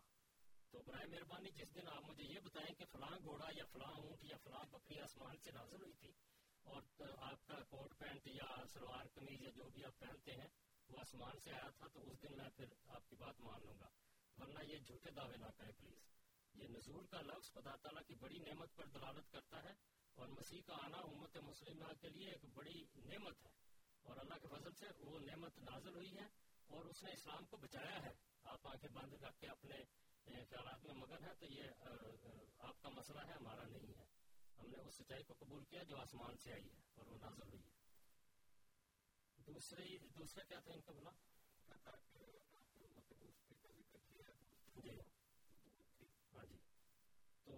آپ نے ایک اندر تانا زنی بھی کی ہے. آپ کی مہربانی, آپ ایسی زبان استعمال کرتے ہیں جو سچوں کی زبان نہیں ہے. دین اسلام اور دین احمدی ایک ہی دین کا نام ہے, اور اللہ کے فضل سے مستقبل میں اسلام کا نام احمدیت کی وجہ سے روشن ہونا ہے. احمدیت کوئی نیا مذہب نہیں, یہ رسول اللہ صلی اللہ علیہ وسلم کا خالص دین ہے جس سے ہر قسم کی جو آلودگیاں تھیں ان کو اتار کر ایک خالص دین کے طور پر پیش کیا گیا ہے. باقی جو غلط خیالات ہیں, جس طرح آپ لوگوں کے عقیدے ہیں کہ چپائے بھی آسمان سے آ گئے اور ساری چیزیں آسمان سے آئیں گی, مسیح بھی آسمان سے آئے گا, یہ اس قسم کے غلط عقائد کو دین احمدی نے پاک کیا ہے. اور میں آپ کو ایک دفعہ پھر عرض کر دیتا ہوں کہ یہ جو احمدیت ہے یہی حقیقی روشن دین دین اسلام ہے. چنانچہ حضرت ملا علی قاری رحمۃ اللہ علیہ نے آج سے تقریباً چھ سو سال پہلے یہ بات کر دی تھی کہ جب لوگ یہ جو حدیث ہے کہ فرقہ ناجی کون سا ہے, تو انہوں نے انہوں نے لکھا تھا فرقۃ الناجیۃ یا فرقۃ الاحمدیۃ المحمدیۃ ہم اہل السنۃ البیضاء المحمدیۃ. یہ جو نجات پانے والا حقیقی اسلام کا چہرہ ہے وہ فرقہ ناجیہ الفرقۃ الناجیۃ الاحمدیۃ المحمدیہ, یہ احمدی فرقہ ہے جو محمدی فرقہ ہے. ہم اہل السنۃ البیضاء المحمدیہ, یہ رسول اللہ صلی اللہ علیہ وسلم کی روشن سنت پر عمل کرنے والے لوگ ہیں. تو یہی وہ فرقہ ہے جس میں آپ نہیں تو آپ کی نسلیں انشاءاللہ داخل ہوں گی. اچھا جی, آگے اور بات بھی تھی ان کی. ہاں, آپ کہتے ہیں کہ حضرت موسیٰ علیہ الصلوۃ والسلام کے بعد نبی آئے پے در پے, تو یہ ان کے دین کی بات تھی, ان میں نبوت جاری تھی. تو بھائی میرے, قرآن کریم نے کہاں لکھا ہے کہ نبوت جاری نہیں ہے؟ میں نے تو ابھی آپ کو آیت پڑھ کر سنا دی ہے سورۃ الاعراف کی, ما یاتی انکم رسول منکم, کہ تم میں آئیں گے رسول, اور ایز الرسول اکتت ایز الرسول اکتت, تمام رسول جمع کر کے لائے جائیں گے. یہ اسی کی طرف اشارہ ہے. سورۃ آل عمران میں آیت میثاق میں رسول کریم صلی اللہ علیہ وسلم سے میثاق لیا گیا ہے, تمام نبیوں سے لیا گیا, لیکن سورۃ احزاب نے پھر پوائنٹ آؤٹ کیا ہے وَلَقَدْ أَخَذْنَا مِنَ النَّبِيِّينَ مِيثَاقًا وَمِنْكَ, کہ ہم نے پہلے نبیوں سے میثاق لیا اور تجھ سے بھی لیا ہے. تو جب رسول کریم صلی اللہ علیہ وسلم سے میثاق لیا گیا, میثاق کیا تھا کہ جب تمہیں رسول آئے تو اس کو قبول کرنا. تو رسول کریم صلی اللہ علیہ وسلم نے اس کی علامتیں بتائی ہیں, اس کو قبول کیا ہے, اور اپنے ماننے والوں کو, جو حقیقی ماننے والے, جو نہیں ماننے والا وہ نکل جاتا ہے. حضرت نے فرمایا کہ اذا رأیتم فبايعوه, اس کی بیعت کرو چاہے برف کے پہاڑوں پر چل کے جانا پڑے پڑے تو وہ جو آنے والا ہے اس کا ذکر موجود ہے, اور نبوت یہاں بھی جاری ہے, یہاں بلکہ بڑھ کر جاری ہے. وسلم نے یہ نہیں فرمایا کہ علماء امت کا معیار بنی اسرائیل، کہ میری امت کے علماء جب بنی اسرائیل کے نبیوں کی طرح، یہ نبوت نہیں تو اور کیا تھا. حضرت سید عبد القادر جیلانی رحمۃ اللہ علیہ سے لے کر اب تک جتنے اولیاء اللہ تھے، انہوں نے کیا کیا تھا؟ وسلم کی نبوت کو نہیں چلایا. تو یہ وہ فیض تھا جس کو انہوں نے ان کو مقام نبوت عطا کیا ہے. ہاں، جس کو اللہ تعالیٰ نے نبی قرار دیا، نام دیا، وہ ایک تھا جس کی پیشگوئی یہاں وسلم نے بھی کی اور اس کا واضح طور پر ذکر موجود ہے. لیکن باقی جو تھے سارے، حضرت سید عبد القادر جیلانی رحمۃ اللہ نے یہی تو رونا رویا ہے. وہ کہتے ہیں اوتی الانبیاء اور اسم نبوت ہے وہ اوتی نہ لقبہ، کہ باقی ان کو تو پہلوں کو تو نام نبی بھی دیا گیا اور ہمیں صرف لقب عطا کیا گیا، والحق کو سبھی ہوں، جبکہ ہمارا حق بھی برابر تھا، ہمیں بھی نام نبی دیا جاتا، کیونکہ مقام کے لحاظ سے یہ نبوت کے درجے پر. تو آپ کیسے کہہ سکتے ہیں کہ آنسروں کا فیض بند ہو گیا نعوذ باللہ اور نبی اب نہیں آ سکتا؟ یہ تو آنسروں نے وہ یونیورسٹی کھولی ہے جہاں سب سے اونچی ڈگری ملتی ہے نبوت کی. اور آپ کی اتباع کرنے والا ان علماء میں، ربانی علماء میں، سچی بات اتباع کرنے والا داخل ہوتا ہے اور اس کو مقام نبوت ملتا ہے. علماء امتی کا انبیاء بنی اسرائیل، تو یہ وہ ہے امت میں نبوت جاری ہے. آج جس کو یہ مقام کے ساتھ نام بھی ملنا تھا، اس کا ایک کا ذکر آنسر میں فرمایا ہے اور اس کو آپ روک نہیں سکتے. آگے آپ نے آیت وَإِمِّنْ أَهْلِ الْكِتَابِ إِلَّا لَيُؤْمِنَنَّ بِهِ قَبْلَ مَوْتِهِ، اس میں کہاں لکھا ہے کہ حضرت عیسیٰ علیہ الصلوۃ والسلام آئیں گے؟ اس میں تو یہ لکھا ہے کہ حضرت عیسیٰ علیہ الصلوۃ والسلام کی موت پر ہر یہودی جو ہے، ہر کتابی، اس میں یہود بھی اور عیسائی بھی، حضرت عیسیٰ علیہ السلام کی موت پر ایمان رکھیں گے. تو وہ سارے رکھتے ہیں. اس میں مسئلہ کیا ہے؟ ہمیں تو یہ سمجھ نہیں آتی حضرت عیسیٰ کی زندگی کیسے ثابت ہوتی ہے. عیسائی یہ ایمان رکھتے ہیں کہ حضرت عیسیٰ علیہ الصلوۃ والسلام ان کے لیے مرے ہیں، اگر وہ ان کو مردہ ثابت نہ کریں تو ان کے کفارے کا عقیدہ ختم ہو جاتا ہے. ہر عیسائی اس بات پر یقین رکھتا ہے کہ حضرت عیسیٰ علیہ السلام مرے ہیں، زندہ ہو کر گئے ہیں، یا ان کا جھوٹا عقیدہ. قرآن کریم اس کو سپورٹ نہیں کرتا کہ آسمان پر اٹھا لیے گئے، ایک جگہ بھی لفظ نہیں آتا کہ آسمان پر اٹھا لیے گئے. تو اس میں ہے کہ ہر یہودی، ہر عیسائی ایمان رکھے گا حضرت عیسیٰ فوت ہو گئے، اگر نہیں رکھتا تو وہ کفارے کا عقیدہ ان کا ختم ہو جاتا ہے، اس کے ساتھ ابنیت مسیح کا عقیدہ بھی ختم ہو جاتا ہے. اللہ نے اپنا بیٹا بھیجا تاکہ ہمارے گناہوں کو لے جائے، اور ہر یہودی اس بات پر ایمان رکھتا ہے کہ حضرت عیسیٰ صلیب پر مارے گئے ہیں، کیونکہ وہ جھوٹے نبی تھے. وہ اپنے اس نام ماننے کو جسٹیفائی کرتے ہیں کہ جو شخص کاٹ پر مارا جائے، جو لکڑی پر مارا جائے، صلیب پر لٹکایا جائے اور مر جائے، وہ جھوٹا ہے، لانتی ہے. اس لیے یہودی اس کی موت پر یقین رکھتے ہیں. یہ آیت تو یہ کہتی ہے. آپ کہتے ہیں حضرت عیسیٰ کے زندہ ہونے کا ذکر ہے، کوئی ایک لفظ بتا دے جس میں یہ موت کا ذکر ہے. اس میں اور اس حضرت عیسیٰ کی موت پر دونوں فرقے قیامت تک یقین رکھیں گے کہ وہ مر چکا ہے.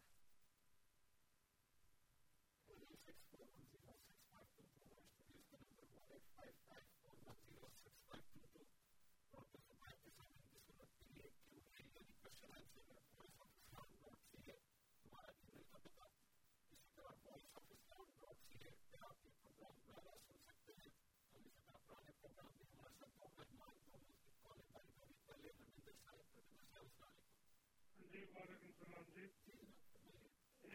یہ جس جہان میں ہم رہتے ہیں، اگر ہم اسے جسم اور مٹیریل کی دنیا مان لیں تو کیا جہاں ہمیں جانا ہے وہ روحوں کا جہان ہوگا، یا وہاں سب روحیں ایک ہو جائیں گی؟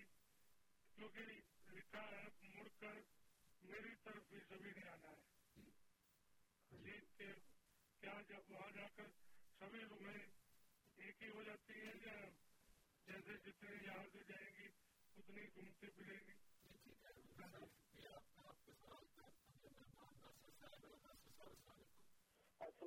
اور جی کیا حال ہے؟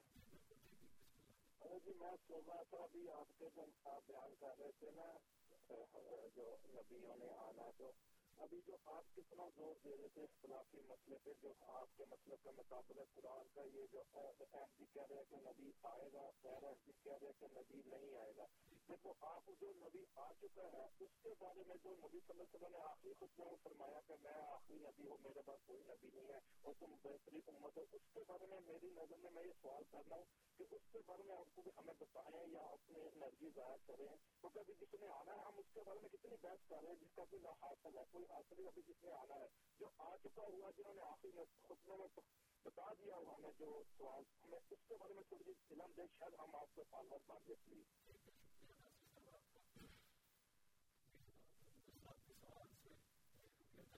جی دھرمیندر صاحب، بات یہ ہے کہ جو آپ نے بھی بات کی میری طرف حساب نے روڈ کرانا ہے. اللہ تعالیٰ یہ فرماتا ہے کہ کل نفس ذائقۃ الموت، کہ ہر جان نے موت کا مزہ چکھنا ہے اور ثم الینا ترجعون، اس کے بعد میری طرف آنا ہے. تو یہ جسم کے اوپر جب موت آتی ہے تو روح سے جدا ہو جاتی ہے. اگر جسم سمیت اوپر جانا ہوتا تو پھر موت کی ضرورت کیا تھی؟ پھر تو اللہ میاں جس کو چاہتا بڑی عمر والے کو یا چھوٹے والے کو کسی طریقے سے اوپر لے جاتا. تو یہ بات اسی لیے ہے کہ موت ضروری ہے، روح کا جسم کو چھوڑنا ضروری ہے. جسم اس لیے روح کو دیا جاتا ہے اس دنیا میں کہ ایک دارالامتحان ہے جس میں جسم اس کے ساتھ چلتا ہے اور وہ اعمال کرتا ہے جو اس کی روح کے لیے آئندہ زندگی کے لیے امتحان کے نمبروں کی طرح ہے کہ پاس ہوتا ہے یا فیل ہوتا ہے. تو جسم اسی دنیا میں رہ جاتا ہے، وہاں روحیں ہی جاتی ہے، وہ روحانی عالم ہے. اللہ تعالیٰ کی ذات بھی کوئی مادی جسم نہیں ہے، فرشتے بھی مادی نہیں، اور اسی طرح یہ ساری کیفیات بھی مادی نہیں ہے، ساری روحانی کیفیات ہیں. ان میں روح ہی جا سکتی ہے، جسم نہیں جا سکتا. جسم کے ساتھ جو آلائشیں لگی ہوئی ہیں یہ اس خالص روحانی عالم کے لیے بالکل ناقابل قبول ہے. کھانا پینا، پھر اس کے بعد ٹوائلٹ، پیشاب وغیرہ، یہ ساری چیزیں ایسی ہیں جو کسی اور جہان میں اس کا تصور بھی نہیں ہو سکتا. یہ آلودگیاں ہیں جو انسان کے ساتھ لگی ہوئی ہیں، نیند وغیرہ، یہ وہ. تو روح ایسی چیز ہے جو عالم روحانی میں جاتی ہے، جسم نہیں جاتے.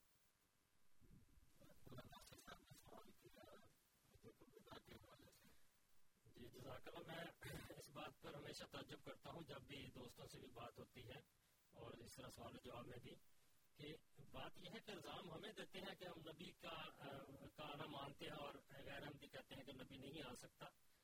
تو یہ جو کہتے ہیں کہ نبی نہیں آ سکتا، باوجود اس کے کہ ان کی زبان یہ کہتی ہے کہ نبی نہیں آ سکتا، اندر سے سارے مانتے ہیں نبی نہیں آنا. مجھے یہ بتائیں کہ اس میں اپنے جتنے بھی علماء ہیں ان سے کنسلٹ کر لیں کہ آپ کے تصور کے مطابق عیسیٰ نے آنا کہ نہیں آنا. یہ درست بات ہے کہ وہ پہلے تھے، یعنی آپ کے ہمارے نہیں، ہمارا عقیدہ ہم واضح کر چکے ہیں کہ کسی اور نے اس وجود میں آنا ہے. حضرت عیسیٰ فوت ہو چکے ہیں، لیکن آپ کے خیال میں وہ آسمان پر بیٹھے ہیں، انہوں نے کب آنا ہے؟ بے شک وہ پہلے ہیں، انہوں نے رسول کریم صلی اللہ علیہ وسلم سے پہلے آنا ہے، یہ بعد میں. ابھی نہیں آیا، آپ کے خیال کے مطابق وہ دس سال بعد آ جائے، بیس سال بعد، سو سال بعد آئے.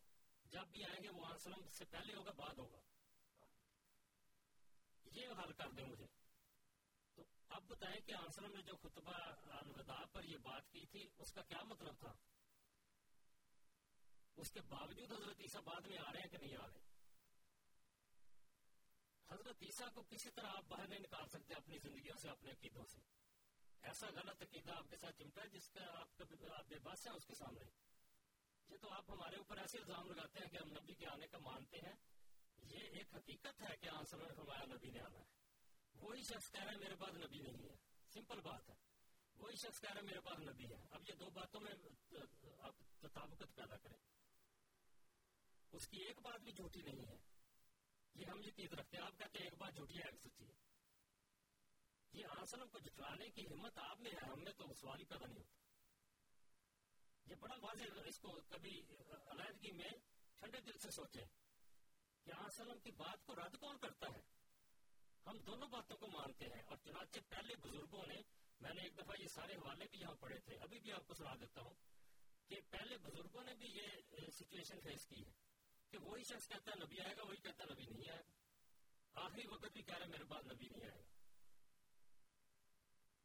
اس کا آخر حل کیا ہے؟ چنانچہ انہوں نے یہ حل نکالا ہے ان نبوت تلاتی انقطاعت میں وجود رسول اللہ صلی اللہ علیہ وسلم انما یا نبوت تشریح لا مقامها فان تشریح جزء من اجزاء النبوت. یہ تقریباً سب کے اسی کے قریب کے الفاظ ہیں. امام ابن شرانی ہے, عبد الوہاب شرانی ہے, امام کاشانی ہے, حضرت سید عبد القادر جیلانی ہے, یہ ہمارے امام ابن عربی ہیں, مولا علی قاری رحمۃ اللہ علیہ, ماما طاہر گجراتی ہیں. بے شمار حوالے ہیں ایسے کہ انہوں نے اس صورت کو دیکھا کہ وہی شخص کہتا ہے کہ نبی آ سکتا ہے, وہی کہتا نہیں. انہوں نے کہا کہ سیدھی بات ہے, انہوں نے جس نبوت کی آخری وقت بات کیا وہ شریعت ہے, اب شریعت والا نبی نہیں آ سکتا. قرآن کریم ایک ایسی کتاب ہے, اللہ تعالیٰ نے فضل فرمایا اس امت پر کہ اس کو مکمل کیا ہے, نعمت کو اتمام کیا ہے کہ اس میں کسی اور چیز کی گنجائش کی ضرورت نہیں کہ کوئی اور شریعت لے کر آ جائے. ہاں, اس شریعت پر عمل کرانے کے لیے, اس اس دین اسلام کے احیاء کے لیے, اس زمانے میں جب یہ پاتال پر پہنچ چکا تھا, پہنچ جائے گا, اصل نے فرمایا کہ نہیں فرمایا کہ اس کا نام رہ جائے گا, قرآن کریم کے حروف رہ جائیں گے, یہ ساری باتیں جو ہے اس کو درست کرنے والا فرمایا جب ایمان سوریا پر چلا جائے گا, کن لوگوں سے جائے گا, مسلمانوں سے جائے گا. تو مسلمانوں کو ضرورت ہے ایک نبی کی جو اللہ تعالیٰ اپنے وقت پر بھیجتا ہے. اس کی نشاندہی یہاں سورہ فرمائی ہے کہ نبی آئے گا اور جو شریعت والا تھا وہ نہیں آئے گا. ہم علیہ السلام کی دونوں باتوں کو مانتے ہیں. آپ ایک کا رد کرتے ہیں اور اس کے باوجود نبی کو لاتے ہیں. یہ آپ کا مسئلہ ہے, ہمارا مسئلہ باہر نہیں ہے. ناصر صاحب اس کو ٹھنڈے دل سے سوچے. وسلم نے آخر میں فرمایا کہ نبی نہیں آئے گا. آپ اس کی اس بات کو بھی رد کرتے ہیں, دوسری کو بھی رد کر دیتے ہیں. اس لحاظ سے تو نہیں نبی آئے گا, عیسیٰ آئے گا. تو پھر بات کیا ہوئی, یہ پوچھ کے بتائیں.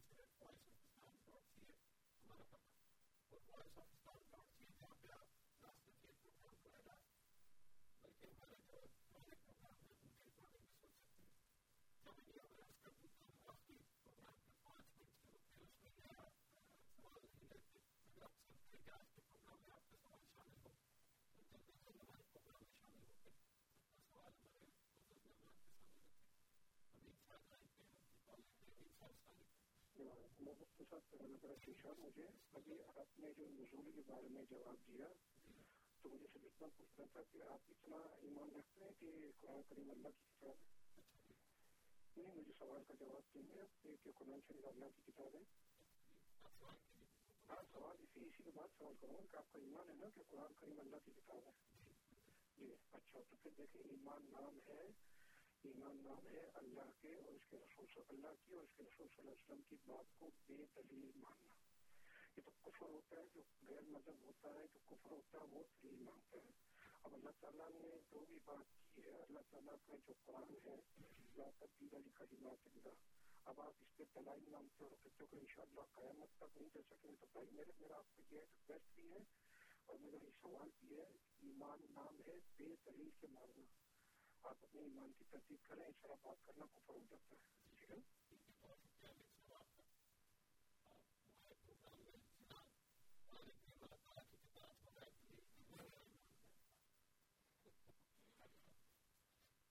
صاحب, ایسا ایمان جو جس پر تصدیق بالقلب نہ ہو, ایمان اقرار باللسان و تصدیق بالقلب, یہ آپ کے قلب اگر اس پر راضی ہے تو اس کے بارے میں ہمیں کسی قسم کا کوئی اعتراض نہیں. اللہ تعالیٰ کے فضل سے قرآن کریم خدا تعالیٰ کی کتاب ہے اور اس کے اندر یہ القرآن و یفسر و بعض و بعضاً, یہ اس کی تفسیر کا واضح نسخہ ہے. قرآن کریم جو ہے وہ خود اپنی تفسیر کرتا ہے.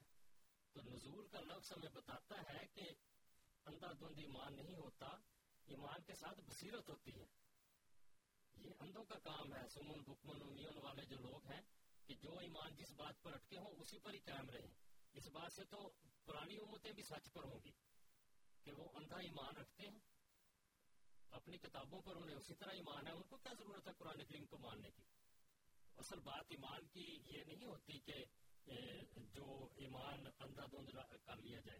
قرآن کریم کہتا ہے میرے اندر بصائر ہے, ان بصیرتوں کو دیکھیں. اس لیے نزول کے لفظ کے ساتھ اللہ تعالیٰ نے یہی سبق دیا ہے کہ یہ چیزیں میں نے نازل کی ہیں, حالانکہ یہ پیدا ہوتی ہیں. اس کو آپ اس پر ایمان کیسے آپ کہہ سکتے ہیں کہ وہ آسمان سے آئی ہے؟ اگر آپ اپنے ایمان میں سچے ہیں تو میرے بات کا جواب دیتے کہ میں آپ کو بتاؤں گا کہ کون سا اونٹ آسمان سے نازل ہوا تھا. ایمان والے کے پاس دلیل ہوتی ہے کہ نہیں؟ اور قرآن کریم کہتا ہے کہ میرے پاس آیات محکمات ہیں, بینات ہے میرے ساتھ, بینات من الہدی والفرقان. یہ بتائے تو صحیح, کوئی میرے سامنے لائے تاکہ میں بھی آپ کی طرح ایمان رکھوں. تو یہ ایمان آپ کو مبارک ہو جو ایسا ہے. ہم تو ان بصیرتوں پر ایمان رکھتے ہیں جو قرآن کریم بتاتا ہے. یہ کیا سوال ہوا کہ قرآن کریم آخری خدا تعالیٰ کتاب ہے کہ نہیں؟ اس کو کون اندھا نہیں مانتا, ہر مانتا ہے. اور اللہ کے فضل سے جس بصیرت کے ساتھ ہم مانتے ہیں وہ فرقان اور بینات من الہدی کی بنیاد پر مانتے ہیں. ان لوگوں کی طرح نہیں مانتے جو اپنی کتابوں پر ایمان لا کر ٹھہر گئے اور اس کے بعد انہوں نے کوئی ہمت ہی نہیں کی نئے نئی کتاب کو, نئے رسول کو ماننے کی. قرآن سلم پر ایمان لانے سے محروم رہ گئے. قرآن سلم نے ایک نبی کے آنے کی واضح پیشگی کی ہے, اس کے لیے نزول کا لفظ فرمایا ہے. یہی نزول کا لفظ رسول کریم کے لیے بھی آیا ہے, انزلنا علیکم ذکرا رسولا. تو آن سلم کا ثابت کر کے دکھائے. یہ بات ہوتی ہے ایمان والے کی سچائی کی کہ وہ ثابت کرے کہ یہ کپڑا میرا جوڑا جو ہے آسمان سے آیا, میں نے یہاں سے کہیں سے نہیں لیا.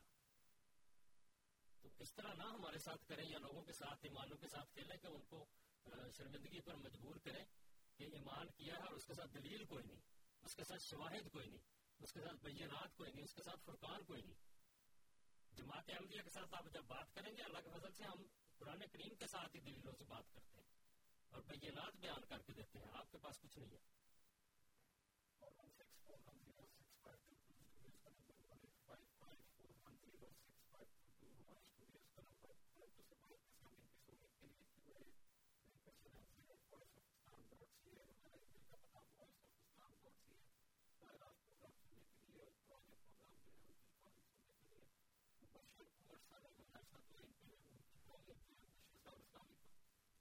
وعلیکم السلام حاجی صاحب کو بہت بہت سلام, اللہ تعالیٰ زندگی صحت دے.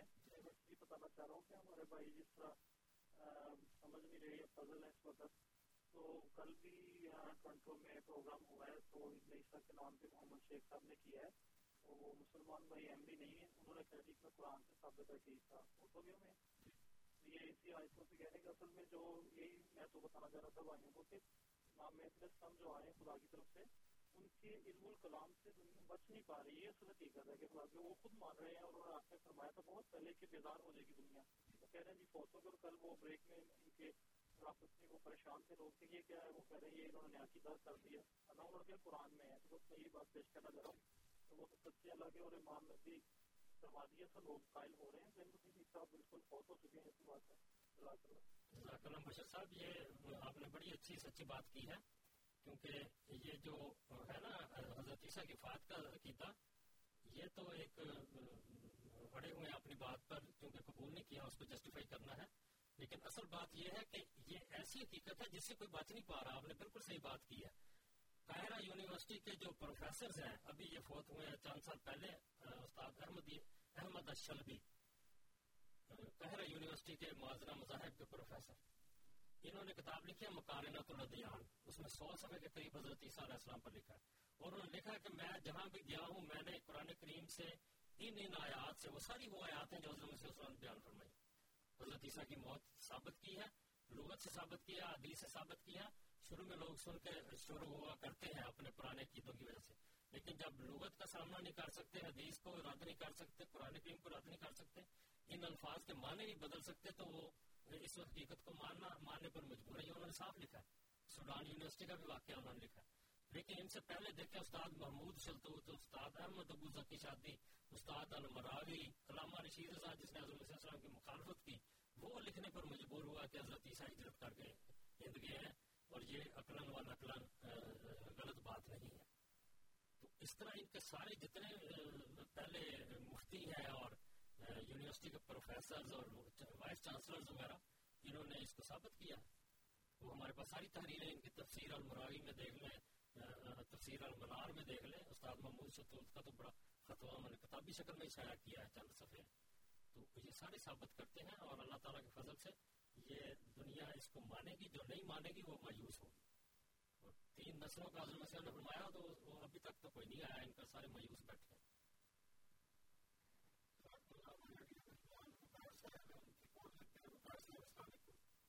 السلام علیکم جی, میں پوچھنا چاہتا ہوں حضرت صاحب سے کہ آپ کی جماعت کس نے رکھی ہے اور کون فائٹنگ کرتا ہے اور آپ کو کافر کیوں کہتے ہیں؟ اس پہ بات کیا کریں, اتنے بڑے بڑے دعوے نہ کریں.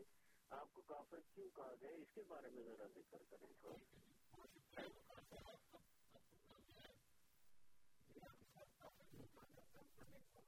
فنڈنگ کے لیے تو آپ میری بات اگر مان دیں گے تو میں بتاتا ہوں, ورنہ آپ جسٹس ہمدانی سے پوچھ لیں, اس کمیشن سے پوچھ لیں جو سن چوہتر میں انہوں نے ربوہ بھیجا تھا. یہاں کے سی آر اے والوں سے پوچھ لیں فنڈنگ کہاں سے آتی ہے اور خرچ کہاں ہوتی ہے. کسی ملک میں جا کے ان کے یہ جو ٹیکس والے ہیں لوگ, ان سے پتہ کر لیں تو آپ کو سارے حقیقت پتہ چل جائے. تو فنڈنگ کا ہمارا یہ سلسلہ ہے کہ اللہ تعالیٰ کے فضل سے جو قرآن کریم میں تعلیم ہے انفاق کی, سبیل اللہ کی, زکوٰۃ کی اور اسی طرح اللہ کی راہ میں مال کی قربانی کرنے کی, جہاد کرنے کی, یہ جماعت احمدیہ ایسی جماعت ہے جو ایک پورے نظام کے ساتھ یہ ہر ممبر پر یہ فرض قرار دیتی ہے کہ وہ اس میں کنٹریبیوٹ کرے. تو ہماری جتنی بھی مالی طاقت ہے وہ ہمارے ہر فرد جماعت سے پھوٹتی ہے اور وہ ہمارے بیت المال میں جمع ہوتی ہے. اور اس میں کئی قسم کے چندے ہیں, مختلف مداحت ہیں جن میں یہ جمع ہوتا ہے. اللہ کے فضل سے ہماری جماعت مالی قربانی میں دنیا میں اس کی کوئی نظیر نہیں, اور کسی ملک میں بھی آپ جا کے دیکھ لیں ایک ہی نظام ہے, ایک ہی اس کا نقشہ ہے, ایک ہی قسم کے کھاتے ہیں, اور ایسی یونٹی ہے جو توحید کا ایک نقشہ پیش کرتی ہے. اور قرآن کریم کی تعلیم کے مطابق انفاق فی سبیل اللہ میں دنیا میں یہی ایک جماعت ہے جو کیا کہتے ہیں ایک ایک فرد کے اندر وہ جاری ہے. تو یہ اللہ کا فضل ہے کہ آنے والے نبی کے ذریعہ وہ اسلام کا نظام جاری ہوا جو چودہ سال پہلے حضرت صلی اللہ علیہ وسلم کے ذریعے جاری ہوا تھا, اور پھر اس کے بعد مختلف ہواؤں کی وجہ سے وہ فرقوں فرقہ بندی کی وجہ سے وہ ختم ہوا, لیکن امام مہدی نے آ کر اس کو دوبارہ قائم کیا ہے. اور یہ جماعت احمدیہ وہ جماعت ہے. جہاں تک آپ نے یہ کہا کہ ہمیں کافر کیوں کہتے ہیں, یہ تو ان سے پوچھے نا کیوں کافر کہتے ہیں. ہمارا مسئلہ صرف یہ تھا کہ حضرت محمد علیہ الصلوۃ والسلام نے یہ جب دعویٰ کیا کہ مجھے اللہ تعالیٰ نے اس طرح معمور فرمایا ہے اور یہ اللہ تعالیٰ کا کلام ہے, اس کے ذریعے میری مجھے اللہ تعالیٰ نے مقرر کیا ہے کہ میں مسیح اور مہدی ہوں, تو اور اللہ تعالیٰ نے مجھے اس مقام پر کھڑا کیا جس کی پیشگوئی رسول کریم صلی اللہ علیہ وسلم نے کی تھی, نبی بنایا ہے. تو اس وقت علماء نے آپ کو کافر قرار دیا. اب رسول کریم صلی اللہ علیہ وسلم کا یہ فتویٰ ہے, مسلم میں بھی ہے, ابو داؤد میں بھی, کہ جو ایک کلمہ گو کو کافر کہے وہ کفر اس پر لوٹتا ہے. تو حضرت مسیح موعود علیہ الصلوۃ والسلام نے بڑی سادگی کے ساتھ ایک بات کہی ہے, آپ نے کسی کو کافر قرار نہیں دیا بلکہ یہ فرمایا کہ جو کفر تم نے میرے اوپر لگایا ہے وہ تم پر لوٹا ہے. آپ فرماتے ہیں مجھ کو کافر کہہ کے اپنے کفر پر کرتے ہیں مہر, مجھ کو کافر کہہ کے اپنے کفر پر کرتے ہیں مہر, یہ تو ہے سب شکل ان کی, میں تو ہوں آئینہ دار. جو کفر آپ نے کیا ہے وہ آپ نے لیے, آپ لوگوں نے کیا ہے, فتویٰ آپ نے دیا ہے, جماعت ہم دیا, کسی کو کافر نہیں کہتی. لیکن انہوں نے کافر کیوں قرار دیا, اس کا میں نے پہلے بھی ذکر کیا تھا. امام ابن عربی نے جو بات کی تھی انہوں نے کہا تھا لیس لہ عدو مبین الا الفقہاء خاصۃ لأنہ لم یبق لہم آگے ہے لم یبق لہم ریاست, کہ جو علماء ہوں گے وہ خاص طور پر اس کی مخالفت کریں گے کیونکہ ان کی شان و شوکت ختم ہو جائے گی, اس وجہ سے وہ اس کو کافر قرار دیں گے. اور یہی تقریباً دوسرے الفاظ میں امام مجدد الفسانی رحمۃ اللہ علیہ نے بتایا ہے کہ امام مہدی کے قرآن کریم کے حقائق و دقائق پیش جو وہ پیش کرے گا اس کی تہ تک نہ پہنچنے کی وجہ سے علماء اس کو کافر قرار دیں گے. تو یہ کفر کی اصل وجہ یہ ہے.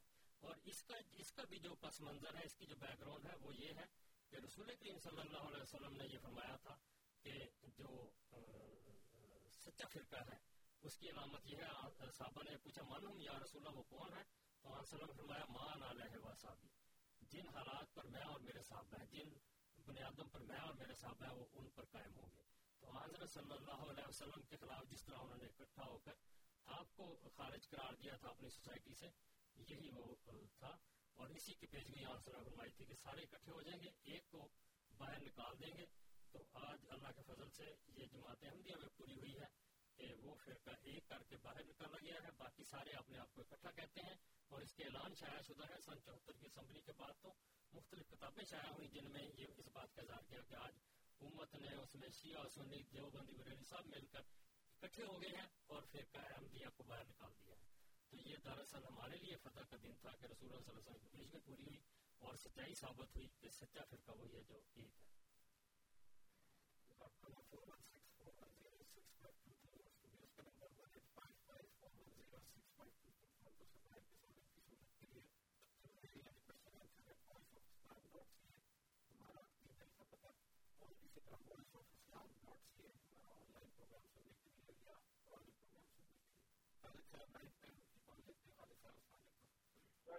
علیکم. میرے دوبارہ آنا پیا کہ لفظ کھا جائے اخرجت للناس کا مطلب ہے تھانوں لوکاں واسطے پیدا کیتا گیا. تھانوں جڑی او آیت جس دی قزالے کا جلن نبی صلی اللہ علیہ وسلم اور تسی گواہ ہو جو تھانوں نبی صلی اللہ علیہ وسلم نے دیکھتا ہے تہاڈی اگوں ڈیوٹی ہے. پھر دین مکمل ہو گیا اللہ دے نبی رحمت اللہ عالمین نے جے ایڈا وڈا دھماکہ ہونا سی کدھرے قرآن تھوڑا جنہ ریفر کر دیندا ہو تے میں بعد دی گل نہیں کردا. وہ تو کسی نبی کی گل ہی نہیں کرتا, وہ پہلے بھی گل کرتا ہے, آن والے کسی کی گل ہی نہیں کرتا. دیکھ لو اس آیت میں سورت حاجیہ آخری آیت پڑھ لو, یہ کیا کہ پھر یہ نبی نے جو تمہیں دیکھتا تھی اگے پہنچاؤنا اور آخری خطبہ بھی یہ ہو گیا. شکریہ بہت بہت. چلے صاحب وہی ڈھول دوبارہ پیٹتے چلے جا رہے ہیں. حضرت صلی اللہ علیہ وسلم نے جو آخری خطبہ میں فرمایا اسی رسول اللہ صلی اللہ علیہ وسلم نے یہ ساری باتیں کی ہوئی ہیں کہ نہیں, یا تو انکار کر دیں کہ آپ نے کہا نہیں. آپ عیسیٰ کی آمد کو کیوں مانتے ہیں؟ اسی وجہ سے کہ آپ صلی اللہ علیہ وسلم نے فرمایا. تو جو آپ کا دکھ ہے وہ اسی کو ہمارا سمجھ لیں کہ عیسیٰ نے آنا ہے, اس سے بعد میں ہی آنا ہے. تو آپ کیسے کہہ سکتے ہیں بعد کا لفظ نہیں فرمایا؟ تو یہ خالد صاحب آپ ان کو بصیرت کی نظر سے پڑھیں. یہی قرآن کریم کہتا ہے یم جو رونا علاقہ وہ ہم لا یوب سے رون, ان کو رسول کریم صلی اللہ علیہ وسلم چلتے ہوئے نظر نہیں آتے. اللہ تعالیٰ کہتے تجھے دیکھتا ہے لیکن تجھے دیکھتے نہیں. تو یہ کیا ہے دیکھنا کہ دیکھ بھی نہیں اور دیکھتے بھی نہیں. آسلم جیسا نور, آسلم جیسی سچائی دنیا میں کوئی ظاہر ہو سکتی ہے؟ وہ بھی مکہ کے لوگوں کو سمجھ نہیں آئی. تو آپ یہ ساری باتیں وہی کر رہے ہیں جس کو بار بار پیٹتے چلے جاتے ہیں. ہم نے دلائل کے ساتھ ان کے جواب دیے ہیں کہ قرآن کریم میں یہ بات لکھی ہے, بلکہ میثاق لیا ہے, پکا عہد لیا ہے نبیوں سے, ساروں سے, اور رسول اللہ صلی اللہ علیہ وسلم سے بھی کہ جب بھی رسول آئے اس کو قبول کرنا ہے. اور خاص طور پر اللہ کہتا ہے تو اس سے بھی یہ عہد لیا ہے. تو ایمانیات ایسی نہیں ہوتی کہ یہ سورج چڑھا ہے اس کو قبول کر لو. وہ بھی چڑھتا ہے تو قبول نہیں کرتے لوگ. علیہ وسلم کو قبول نہیں کیا, وہ سراج منیرہ تھے, چڑھے ہوئے سورج تھے, پھر بھی لوگوں نے نہیں دیکھا. تو ایمانیات میں جو اخفاف ہوتا ہے وہ اصل بات ہوتی ہے جس کے لیے دعا چاہیے, جس کے لیے انکساری اور عاجزی چاہیے, جس کے لیے تکبر کو دور کرنا چاہیے. اس سے ہٹ کر نیوٹرل ہو کر آپ دیکھیں گے تو آپ کو حقیقتیں نظر آئیں گی, ورنہ تو انہیں باتوں کو پیٹتے چلے جائیں گے, آپ کو سمجھ نہیں آئے گی.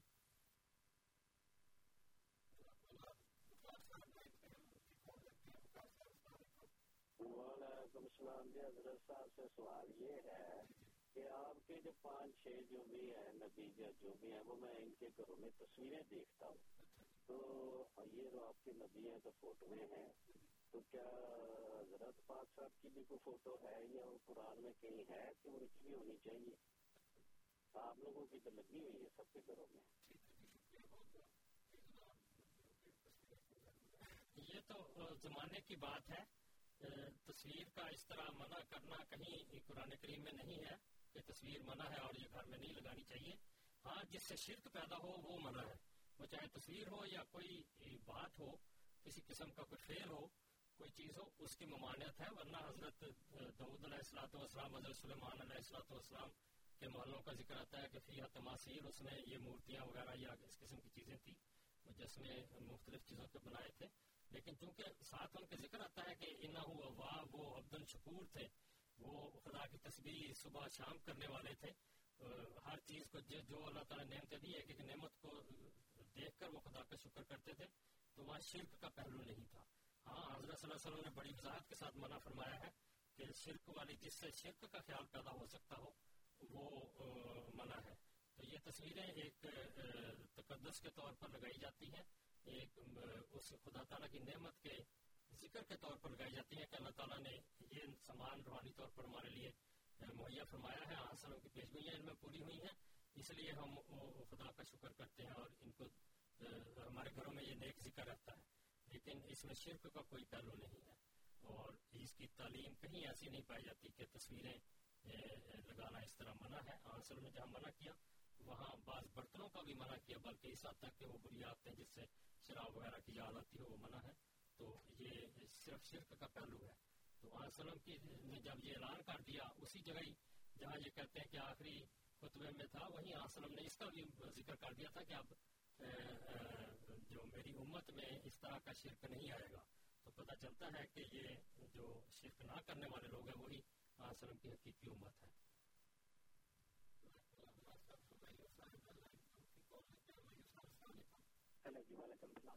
اچھا علی, آپ ایک فائد خان صاحب ہیں, انہوں نے بھی کہہ دیا کہ اللہ تعالیٰ نے انہیں رسول پیغمبر بنا کے بھیجا ہے, اللہ تعالیٰ ان سے باتیں کرتا ہے, اور انہوں نے جو ہے نا مرزا غلام احمد قادیانی ان سے باتیں کرتے ہیں. تو اس کے متعلق بتا دیں. اور ابھی آپ نے فرمایا کہ نبی کریم نے فرمایا نا تو شراب پینا بھی یہ منع سارا, اور اگر جو شخص اگر کوئی شراب پیتا ہو وہ کوئی خلیفہ امام یا وہ پیغمبر ہو سکتا ہے, اور اگر نہیں ہو سکتا تو آیا وہ آپ کے مطابق تو نبی اکرم کے کہنے کے مطابق بقیہ بعد میں اپنے آپ کو خلیفہ ظاہر کرے یا پیغمبر, آیا وہ کذاب ہوگا یا کیا ہوگا, اس کے متعلق کئی بات بتا دیں تفصیل سے. صاحب یہ جو ہمایاں صاحب یہ جو اپنے زاہد صاحب کا ذکر کیا ہے, ایسا واقعہ کہاں سلم کے زمانے میں بھی ہوا تھا. ایک شخص تھا ابن سیاد, تو وہ کوئی بیچارہ معذور سا مجذوب سا آدمی تھا, بعض اوقات زمین پر ہی لیٹا ہوا, مٹی میں لات پات اس طرح. تو وہ مشہور ہو گیا کہ یہ دجال ہے, اور جب آن سلم اس کو ملنے گئے تو اس نے کہا رسول اللہ صلی اللہ علیہ وسلم سے کہا کہ آپ مجھے رسول مانتے ہیں. آن سلم سے اس نے سوال کیا آپ مجھے رسول مانتے ہیں. تو آن سلم نے یہ نہیں کہا کہ تو رسول نہیں ہے, آن سلم نے فرمایا کہ میں تو خدا کے سب رسولوں پر ایمان رکھتا ہوں. تو بات یہ ہے کہ جو کہتا ہے میرے ساتھ خدا بولتا ہے, ہمیں کیا پتا, یہ وہ خدا اور اس کے درمیان کی بات ہے کہ خدا ہی اس کا گواہ ہے کہ یہ جھوٹ بول رہا ہے, یہ سچ بول رہا ہے. اگر یہ سچا ہے تو اس وہ اپنی دلیلیں دے گا, اپنے اپنے آپ کو سچا ثابت کرے گا, خدا اس کے ساتھ ہوگا, خدا اس کی سچائی ظاہر کرے گا. اگر جھوٹا ہے تو آپ دیکھ لیں گے کہ آپ کے سامنے وہ برباد ہو جائے گا. تو وقتی طور پر دعویٰ کوئی بھی کر سکتا ہے کسی بھی کیفیت میں, وہ جنونی کیفیت ہے یا نفسیاتی کیفیت ہے. بعض اوقات انسان سمجھتا ہے کہ میرے ساتھ فرشتے کلام کر رہے ہیں یا وہی نازل ہو رہی ہے, حالانکہ اس کے وہ جو ہوتا ہے ریسیور دماغ کا, خوابیں دیکھنے والا جو خانہ ہے دماغ کا, وہ کھڑک رہا ہوتا ہے. تو یہ نفسیاتی کیفیت ایک جسمانی یعنی دماغ کی جسمانی بناوٹ کے ساتھ بھی تعلق رکھتی ہیں. تو جو سچا ہے اللہ تعالیٰ اس کے ساتھ ہے اور وہ نشانیاں ظاہر ہو جاتی ہیں, لیکن جو جھوٹا ہے یقیناً وہ تباہ و برباد ہوتا ہے. تو یہ آپ دیکھ لیں گے. جہاں تک یہ شراب پینے کا تعلق ہے, یہ جب تک منع نہیں تھی تو نبی بھی یہ پیتے تھے. حضرت عیسیٰ علیہ الصلوۃ والسلام کے ذکر میں بھی آتا ہے کہ آپ نے مہ پی, اور اس وقت حرام نہیں تھی. آن سلم کے زمانے میں بھی یعنی نبوت کے تقریباً پندرہ سال تک یہ حرام نہیں ہوئی. تو یہ آن سلم کی یا حضرت ابو بکر رضی اللہ عنہ یا اس طرح جو بعض بزرگ لوگ تھے صحیح فطرت کے, وہ بچے تھے. باقی تو صحابہ میں بعض تھے جو پیتے تھے, بلکہ ایک جو ذکر آتا ہے حدیثوں میں, امام تھا نماز کا, وہ شراب پی کر آ گیا, نماز خراب ہو گئی. تو پھر اللہ تعالیٰ نے نازل فرمایا, حکم نازل فرمایا تو جب منع ہوگی پھر یہ حرام ہوگی. تو اس کے بعد کوئی اگر یہ پیتا ہے تو لازما اس کا خمار چڑھے گا تو وہ کئی دعوے کر جائے گا. تو یہ حرام چیز ہے, یہ کبھی بھی خدا تعالیٰ کا مقرر بندہ نہیں ہو سکتا حرام چیز کا.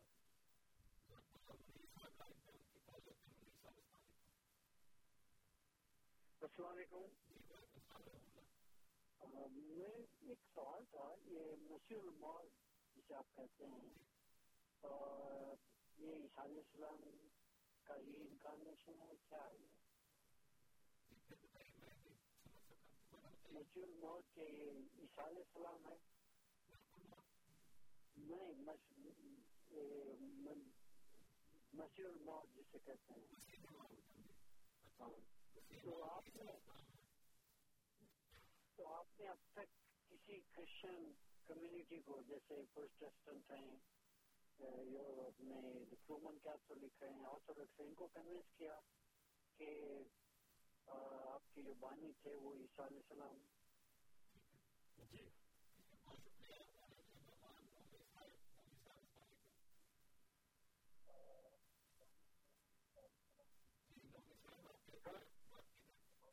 جی, میرا ابھی میں نے سنا آپ نے وہ ذکر کیا کہ عیسیٰ علیہ السلام میں بھی, لیکن آپ اسکالر بیٹھے ہوئے اتنا تو دھیان کریں, وہ شراب اور میں میں فرق ہوتا ہے. میں کہتے ہیں تازہ بولوں کے رس کو, یہ بات ہے, آپ اس کو شراب سے نہ جوڑے. شراب اور میں میں جو ہے نا بڑا فرق ہے. میں میں جب فریگمنٹیشن ہوتی ہے تب وہ شراب بنتی ہے. تو شراب ہمیشہ بھی منع ہے, اور مسیح خداوند نے کبھی شراب نہیں پی, اور نہ ہی ہماری بائبل میں اس طرح کا ذکر ہے شراب پینے کا.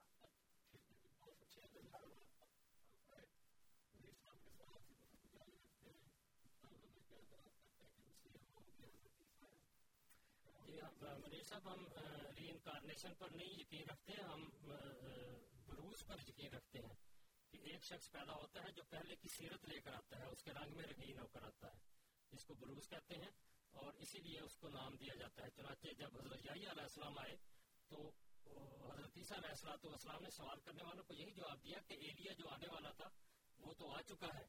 تو انہوں نے پوچھا وہ کون ہے, تو انہوں نے کہا یہ جو یحییٰ ہے یہ ایلیا ہے.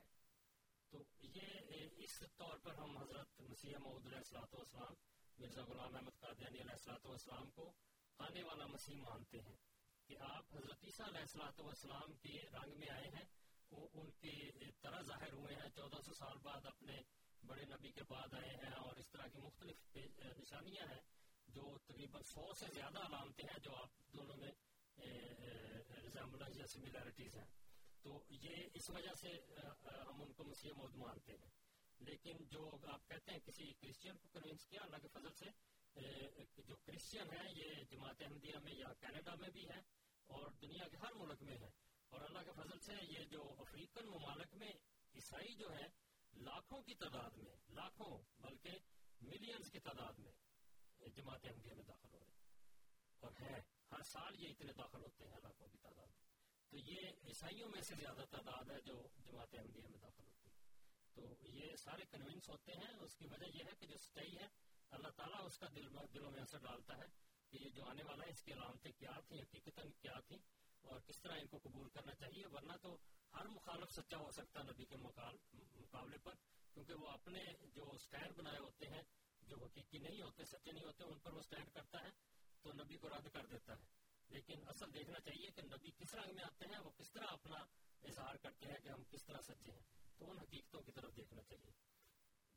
تو نومی صاحب نے جو بات کیا ہم اس کا احترام کرتے ہیں کہ اگر ان کے نزدیک میں انگور کے تازہ جوس کو کہتے ہیں تو ٹھیک ہے, ان کی بات درست ہوگی, لیکن اس بات سے وہ بہرحال انکار نہیں کر سکتے کہ انگلش ترجمے میں وہ وائن ہی لکھا ہوا ہے.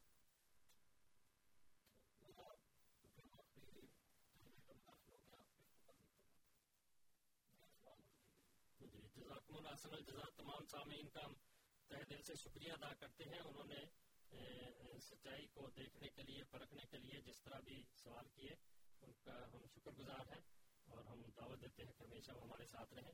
اللہ تعالیٰ سب کو جزا دے. حقیقت وہی ہے جو پہلے بھی ہم بیان کر چکے ہیں کہ پیش گوئیوں کو اس نظر سے دیکھنا چاہیے جس نظر سے اللہ تعالیٰ چاہتا ہے, اور وہ اس کا اظہار کرتا ہے کہ وہ اس میں وہ اخبار رکھتا ہے جس کے ذریعے انسان, جس کی وجہ سے انسان اسٹرگل کرتا ہے, جدوجہد کر کے اس کو پانے کی کوشش کرتا ہے. تو چونکہ دین کا تعلق خالصاً خدا تعالیٰ سے ہے, اگر صاف دل ہو کر انسان خدا کی طرف سے جائے تو خدا تعالیٰ کی طرف جائے تو یقیناً خدا تعالیٰ اس کو قبول کرتا ہے. تو دعا کے ذریعہ اور صدق دل کے ساتھ سچائی کے متلاشی ہوں.